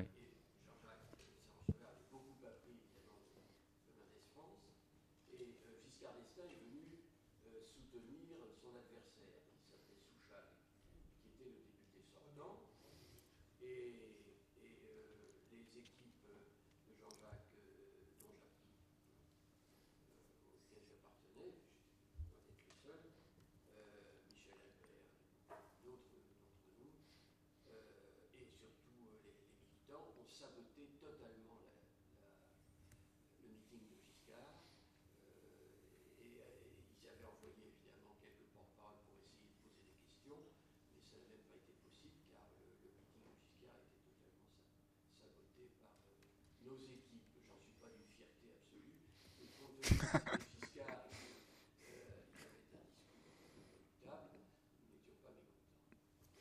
en tout cas, il faut. Bon, je veux bien que l'Eure, par exemple, ne soit pas le seul département rural que j'ai décrit, encore que. Bon, écoute, j'en suis content pour toi, mais à l'époque, ça ne frappait euh, personne. Hein. Il faut dire aussi que les campagnes électorales, euh, dans l'heure, ça ne volait pas toujours au niveau le plus haut. Euh, quand, après avoir porté modestement la contradiction à Jean de Breuil, je faisais un petit papier pour le journal électoral, je l'intitulais de manière très originale À Ivry la bataille, Jean de Breuil a perdu la bataille.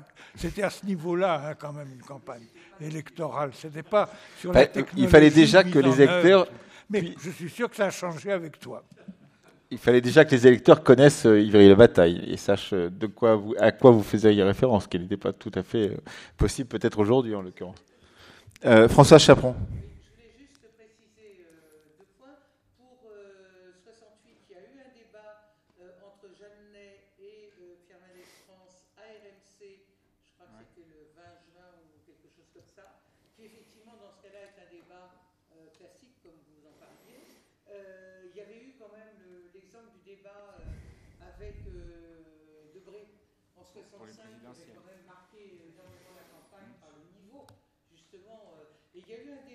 1967 avec Maurice Schumann aussi, euh, qui avait quand même euh, redonné effectivement euh, l'idée que Pierre Mendès était quand même un nationaux, mais effectivement, soit dans les radios périphériques, soit à la télévision pour Schumann. Et ce que je voulais dire aussi par rapport aux campagnes électorales et aux, aux contradicteurs, moi ça m'amuse toujours de voir Pierre Mendès France qui reste très calme devant les, Bon, mais lui, il est habitué depuis 32. Hein. Il en a tellement entendu dans les campagnes électorales, au point, au début, dès l'existence des micros, un jour il a tellement ras-le-bol qu'il fait venir un système de microphone dans une salle électorale.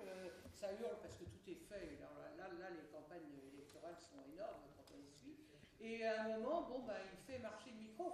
Il prend le micro et du coup, bon, bah, évidemment, tout le monde se calme à ce niveau-là. Mais, euh, mais c'était quand même très très violent. Et il avait l'habitude, et il disait, je crois, lui-même, qu'en fait, euh, bon, euh, sachant comment ça se passait, les salles étaient faites et tout, il disait, il y a un moment où il faut bien qu'il respire. Donc je reprends la parole au moment où il respire, et, et c'est très typique, on le voit d'ailleurs sur Grenoble, cette habitude qu'il avait d'affronter vraiment des salles extrêmement difficiles, mais euh, de pouvoir euh, faire face.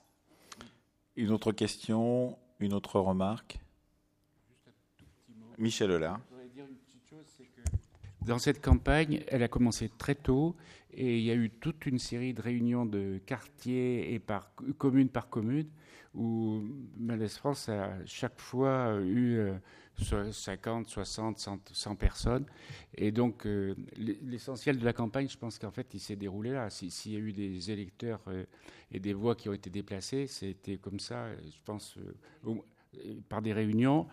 L'aspect médiatique, je ne suis pas sûr qu'il ait beaucoup joué. Il y a eu quand même les deux ou trois, je sais pas, pages de, entières dans le Dauphiné libéré. Bon, peut-être que c'était même à double tranchant d'ailleurs, je ne sais pas. C'est pas évident que, que, ça ait beaucoup changé. Mais je crois que la campagne de terrain qu'il a faite pendant 3-4 mois, quoi, a été certainement beaucoup plus. Euh, bon, on a, la on a, la confirmation, Michel, que vous autres provinciaux, vous ne nous aimez pas parisiens. Non, je dis ça pour non. rire parce que j'avais pas le sentiment à l'époque que, que, la médiatisation n'aidait pas. Elle aidait. Elle aidait. Elle aidait Sans doute, non, oui. Non, non, mais bon. Mais le Dauphiné libéré, non, pas parce que les gens n'étaient pas toujours en mesure de savoir si les perspectives ouvertes par Mendès étaient justes ou pas, mais il y avait quand même un certain sentiment euh, de, de, vanité à voir que celui qui sollicitait oui. les suffrages, c'était pas n'importe qui. En, en, même temps, euh, je pense que. Vous avez donné une mauvaise image. Merci. non, non. Mais dans la même circonscription, Dubedou a eu 70% des voix après. Enfin, François bon. donc. C'est pas.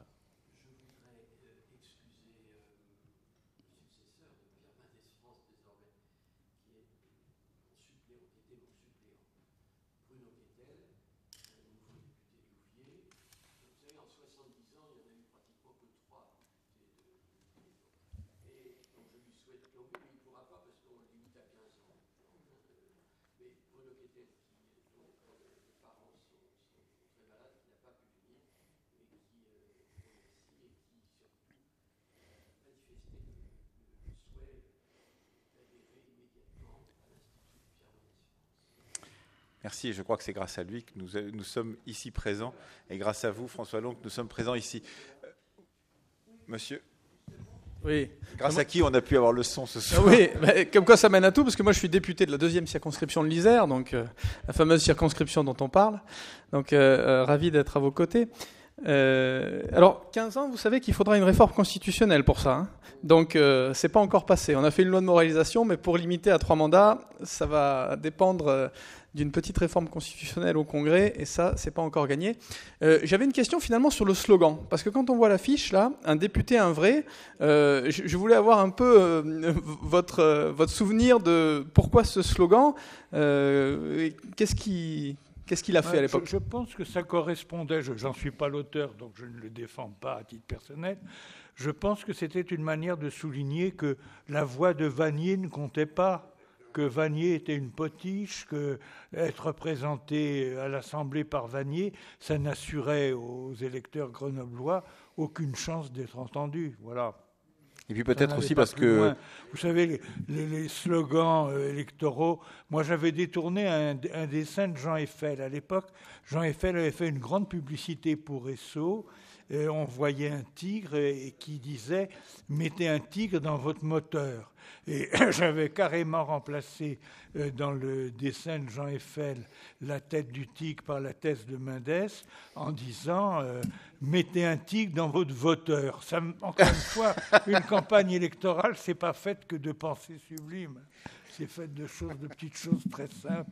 Et peut-être d'ailleurs la, convocation du terme de vérité pour euh, Pierre Mendès France, il y avait comme une sorte de volonté de, subliminale de, de, faire appel à, un des mots qui était souvent utilisé par Pierre Mendès France dans cette. Mais, là, un vrai député, c'était une manière de souligner que Vanier ne servait à rien.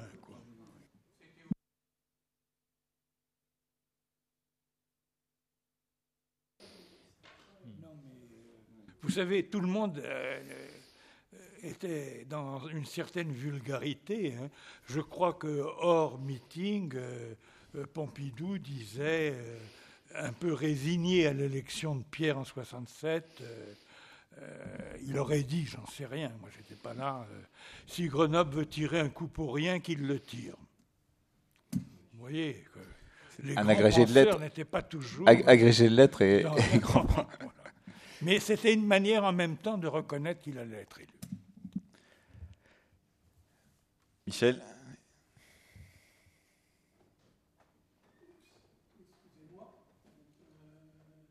Allez-y. Voilà.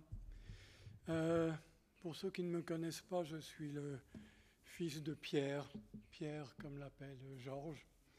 Et euh, c'est une question que je n'ai jamais posée à mon père, parce que chaque fois que je posais une question, j'avais le droit à une demi-heure ou trois quarts d'heure de réponse et j'étais perdu dans les explications. En tout cas, voici la, question. Entre l'année 62, euh, l'échec euh, à Évreux et euh, sa candidature à, un Grenoble, il a été question à un moment donné qu'il soit candidat à Brive-la-Gaillarde. Je ne crois pas qu'on en ait parlé. Et Ma question, c'est pourquoi Brive-la-Gaillarde Est-ce que quelqu'un euh, Pour le marché. est capable de donner une réponse euh, à cette question?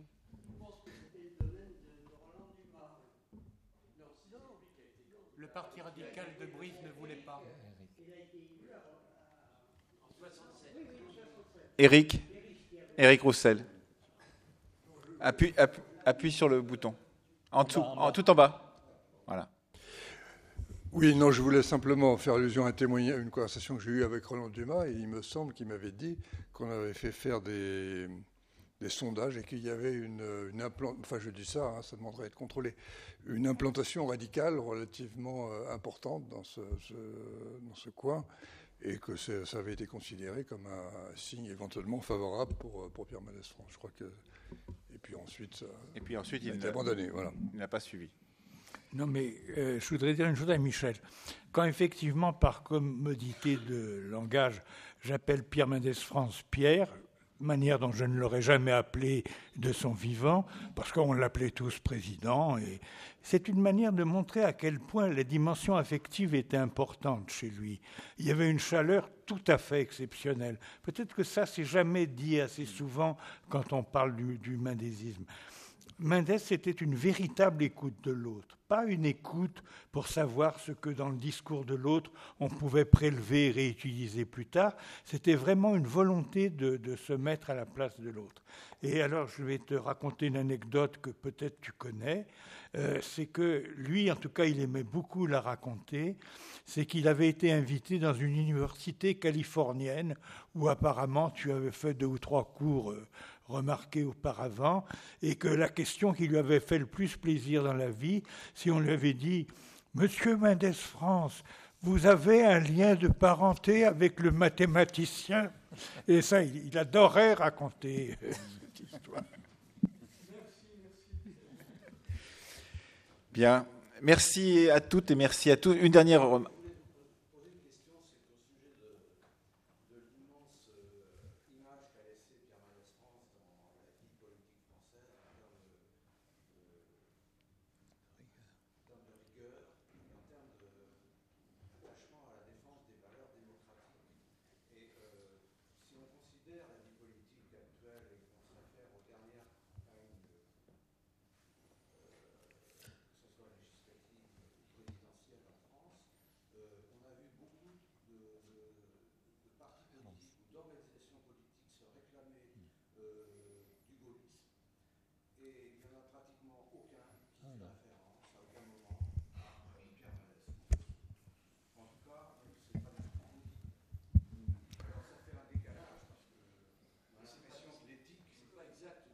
Oui, oui.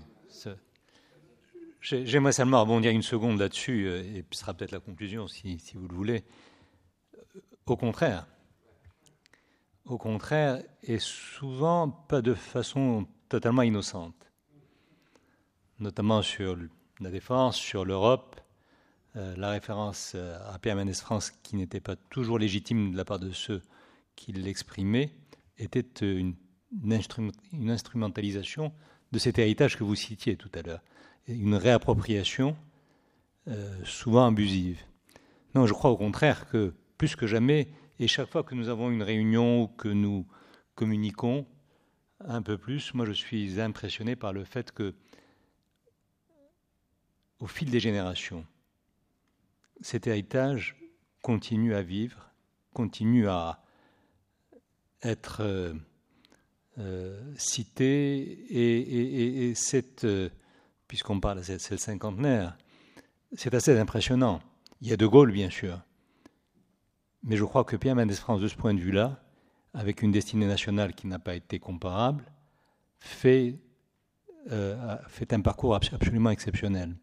Et c'est pour ça qu'en en disant un mot, en ouvrant la, cette, cette, réunion de ce soir, j'insistais sur la très grande actualité de cette pensée mendésiste. Et ça n'est pas une image d'épinal, encore une fois. Je crois que c'est euh, important d'en prendre conscience.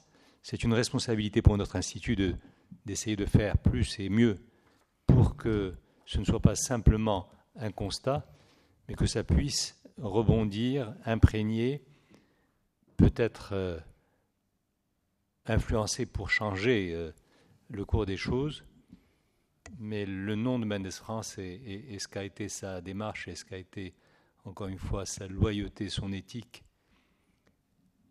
son, le rappel de cette euh, réalité, ça n'est pas un luxe aujourd'hui.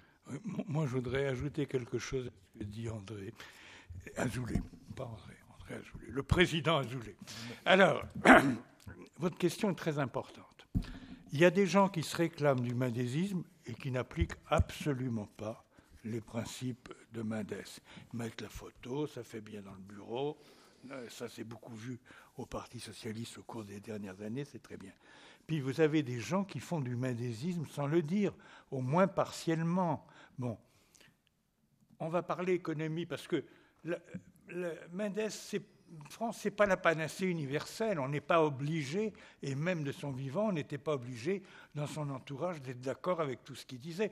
Bon, moi, je me suis opposé à lui dans, la vie privée très souvent. Par exemple, j'étais de ceux qui pensaient qu'il se trompait sur les institutions et que euh, aucun régime ne lui aurait été plus favorable que le régime de la Ve République, euh, tel qu'en tout cas la Constitution prétendait le définir, un président qui définit les grandes orientations et un Premier ministre qui met euh, en, vigueur les, les, grandes orientations précisément définies.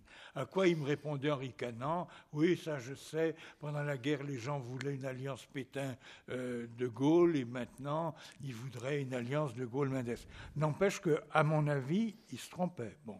Deuxièmement, il avait une foi aveugle et que rien n'a jamais euh, paru confirmer sur ce qu'étaient les citoyens. Parce que si vous réfléchissez à la philosophie de Mendes France, ça repose sur l'idée que les citoyens veulent forcément l'intérêt général plutôt que la satisfaction de leur intérêt particulier. Et rien que déjà ce postulat fausse tout. Donc c'est pour ça qu'il n'y a jamais eu de, majorité vertueuse euh, dans le pays. La vertu n'est pas ce qui met en, mouvement euh, les citoyens. Mais par exemple, sur le plan économique, il est un très bon économiste et pas un si bon politique que ça. Je me rappelle qu'en 82, très peu de temps avant sa mort, mais alors que la gauche était déjà arrivée au pouvoir depuis un an, il disait Mais je ne comprends pas pourquoi Mitterrand lâche ça tout de suite, il a 7 ans, il ne devrait pas, etc. Et effectivement, le tournant de la rigueur en 83 tente à prouver qu'il avait raison, économiquement, mais politiquement, il avait tort. On ne voit pas comment la gauche, revenant au pouvoir après une longue période d'absence, aurait pu ne pas satisfaire, au risque d'accroître le déficit, quelques demandes tout à fait urgentes à satisfaire euh, parmi les plus démunis. Et aujourd'hui, vous vous apercevez que euh, Macron fait parfois du, du, mendésisme sans le dire. C'est-à-dire qu'il reprend cette idée qu'il faut d'abord bénéficier de la croissance et ensuite en distribuer les fruits. Autrement dit, remettons l'appareil industriel en marche et après, euh, on verra comment le distribuer équitablement. Économiquement, ça justifie. Politiquement, on le voit bien, c'est une faiblesse pour lui. Parce que, à la différence de, de France, justement, Macron donne l'impression, je ne dis pas que c'est le cas, mais il donne l'impression d'oublier les pauvres, les plus, les plus démunis. Moi, j'ai eu avec certains de ses partisans des conversations privées très, très nombreuses sur ce thème, en disant il a tort, il ne parle jamais des plus pauvres, il n'explique pas ce qu'il fera pour eux, euh, comment il va rétablir une certaine justice sociale. Et je pense que sa faiblesse est là. Mais elle n'était pas chez Mendes France, parce que rien que dans le vocabulaire, vous savez, Mendes France, il parlait pas de salaire, il parlait de gagne-pain. Bon, ça disait tout. Il était, il était très proche des gens euh, dont le gagne-pain leur était indispensable. Quand il parlait de la jeunesse, il disait nos garçons. Bon, ça peut paraître vieillot, ça peut paraître un peu démodé, un peu kitsch. Ce qui manque peut-être au président actuel, c'est quand même cette capacité à emprunter ce vocabulaire mendésien qui n'était pas seulement un vocabulaire théorique, mais qui était un vocabulaire d'adhésion au peuple, au peuple tout entier. Merci Georges Kejman. Je crois que nous devons libérer la salle pour 9h. Il est 9h moins 10. Je vous remercie toutes et tous d'avoir participé à cette soirée à l'occasion du 50e anniversaire justement de ce meeting et de ces euh, élections grenobloises de Pierre Madersan. Merci beaucoup. Et merci à Françoise Chaperon qui a beaucoup, beaucoup travaillé pour rendre cette réunion possible. Merci beaucoup.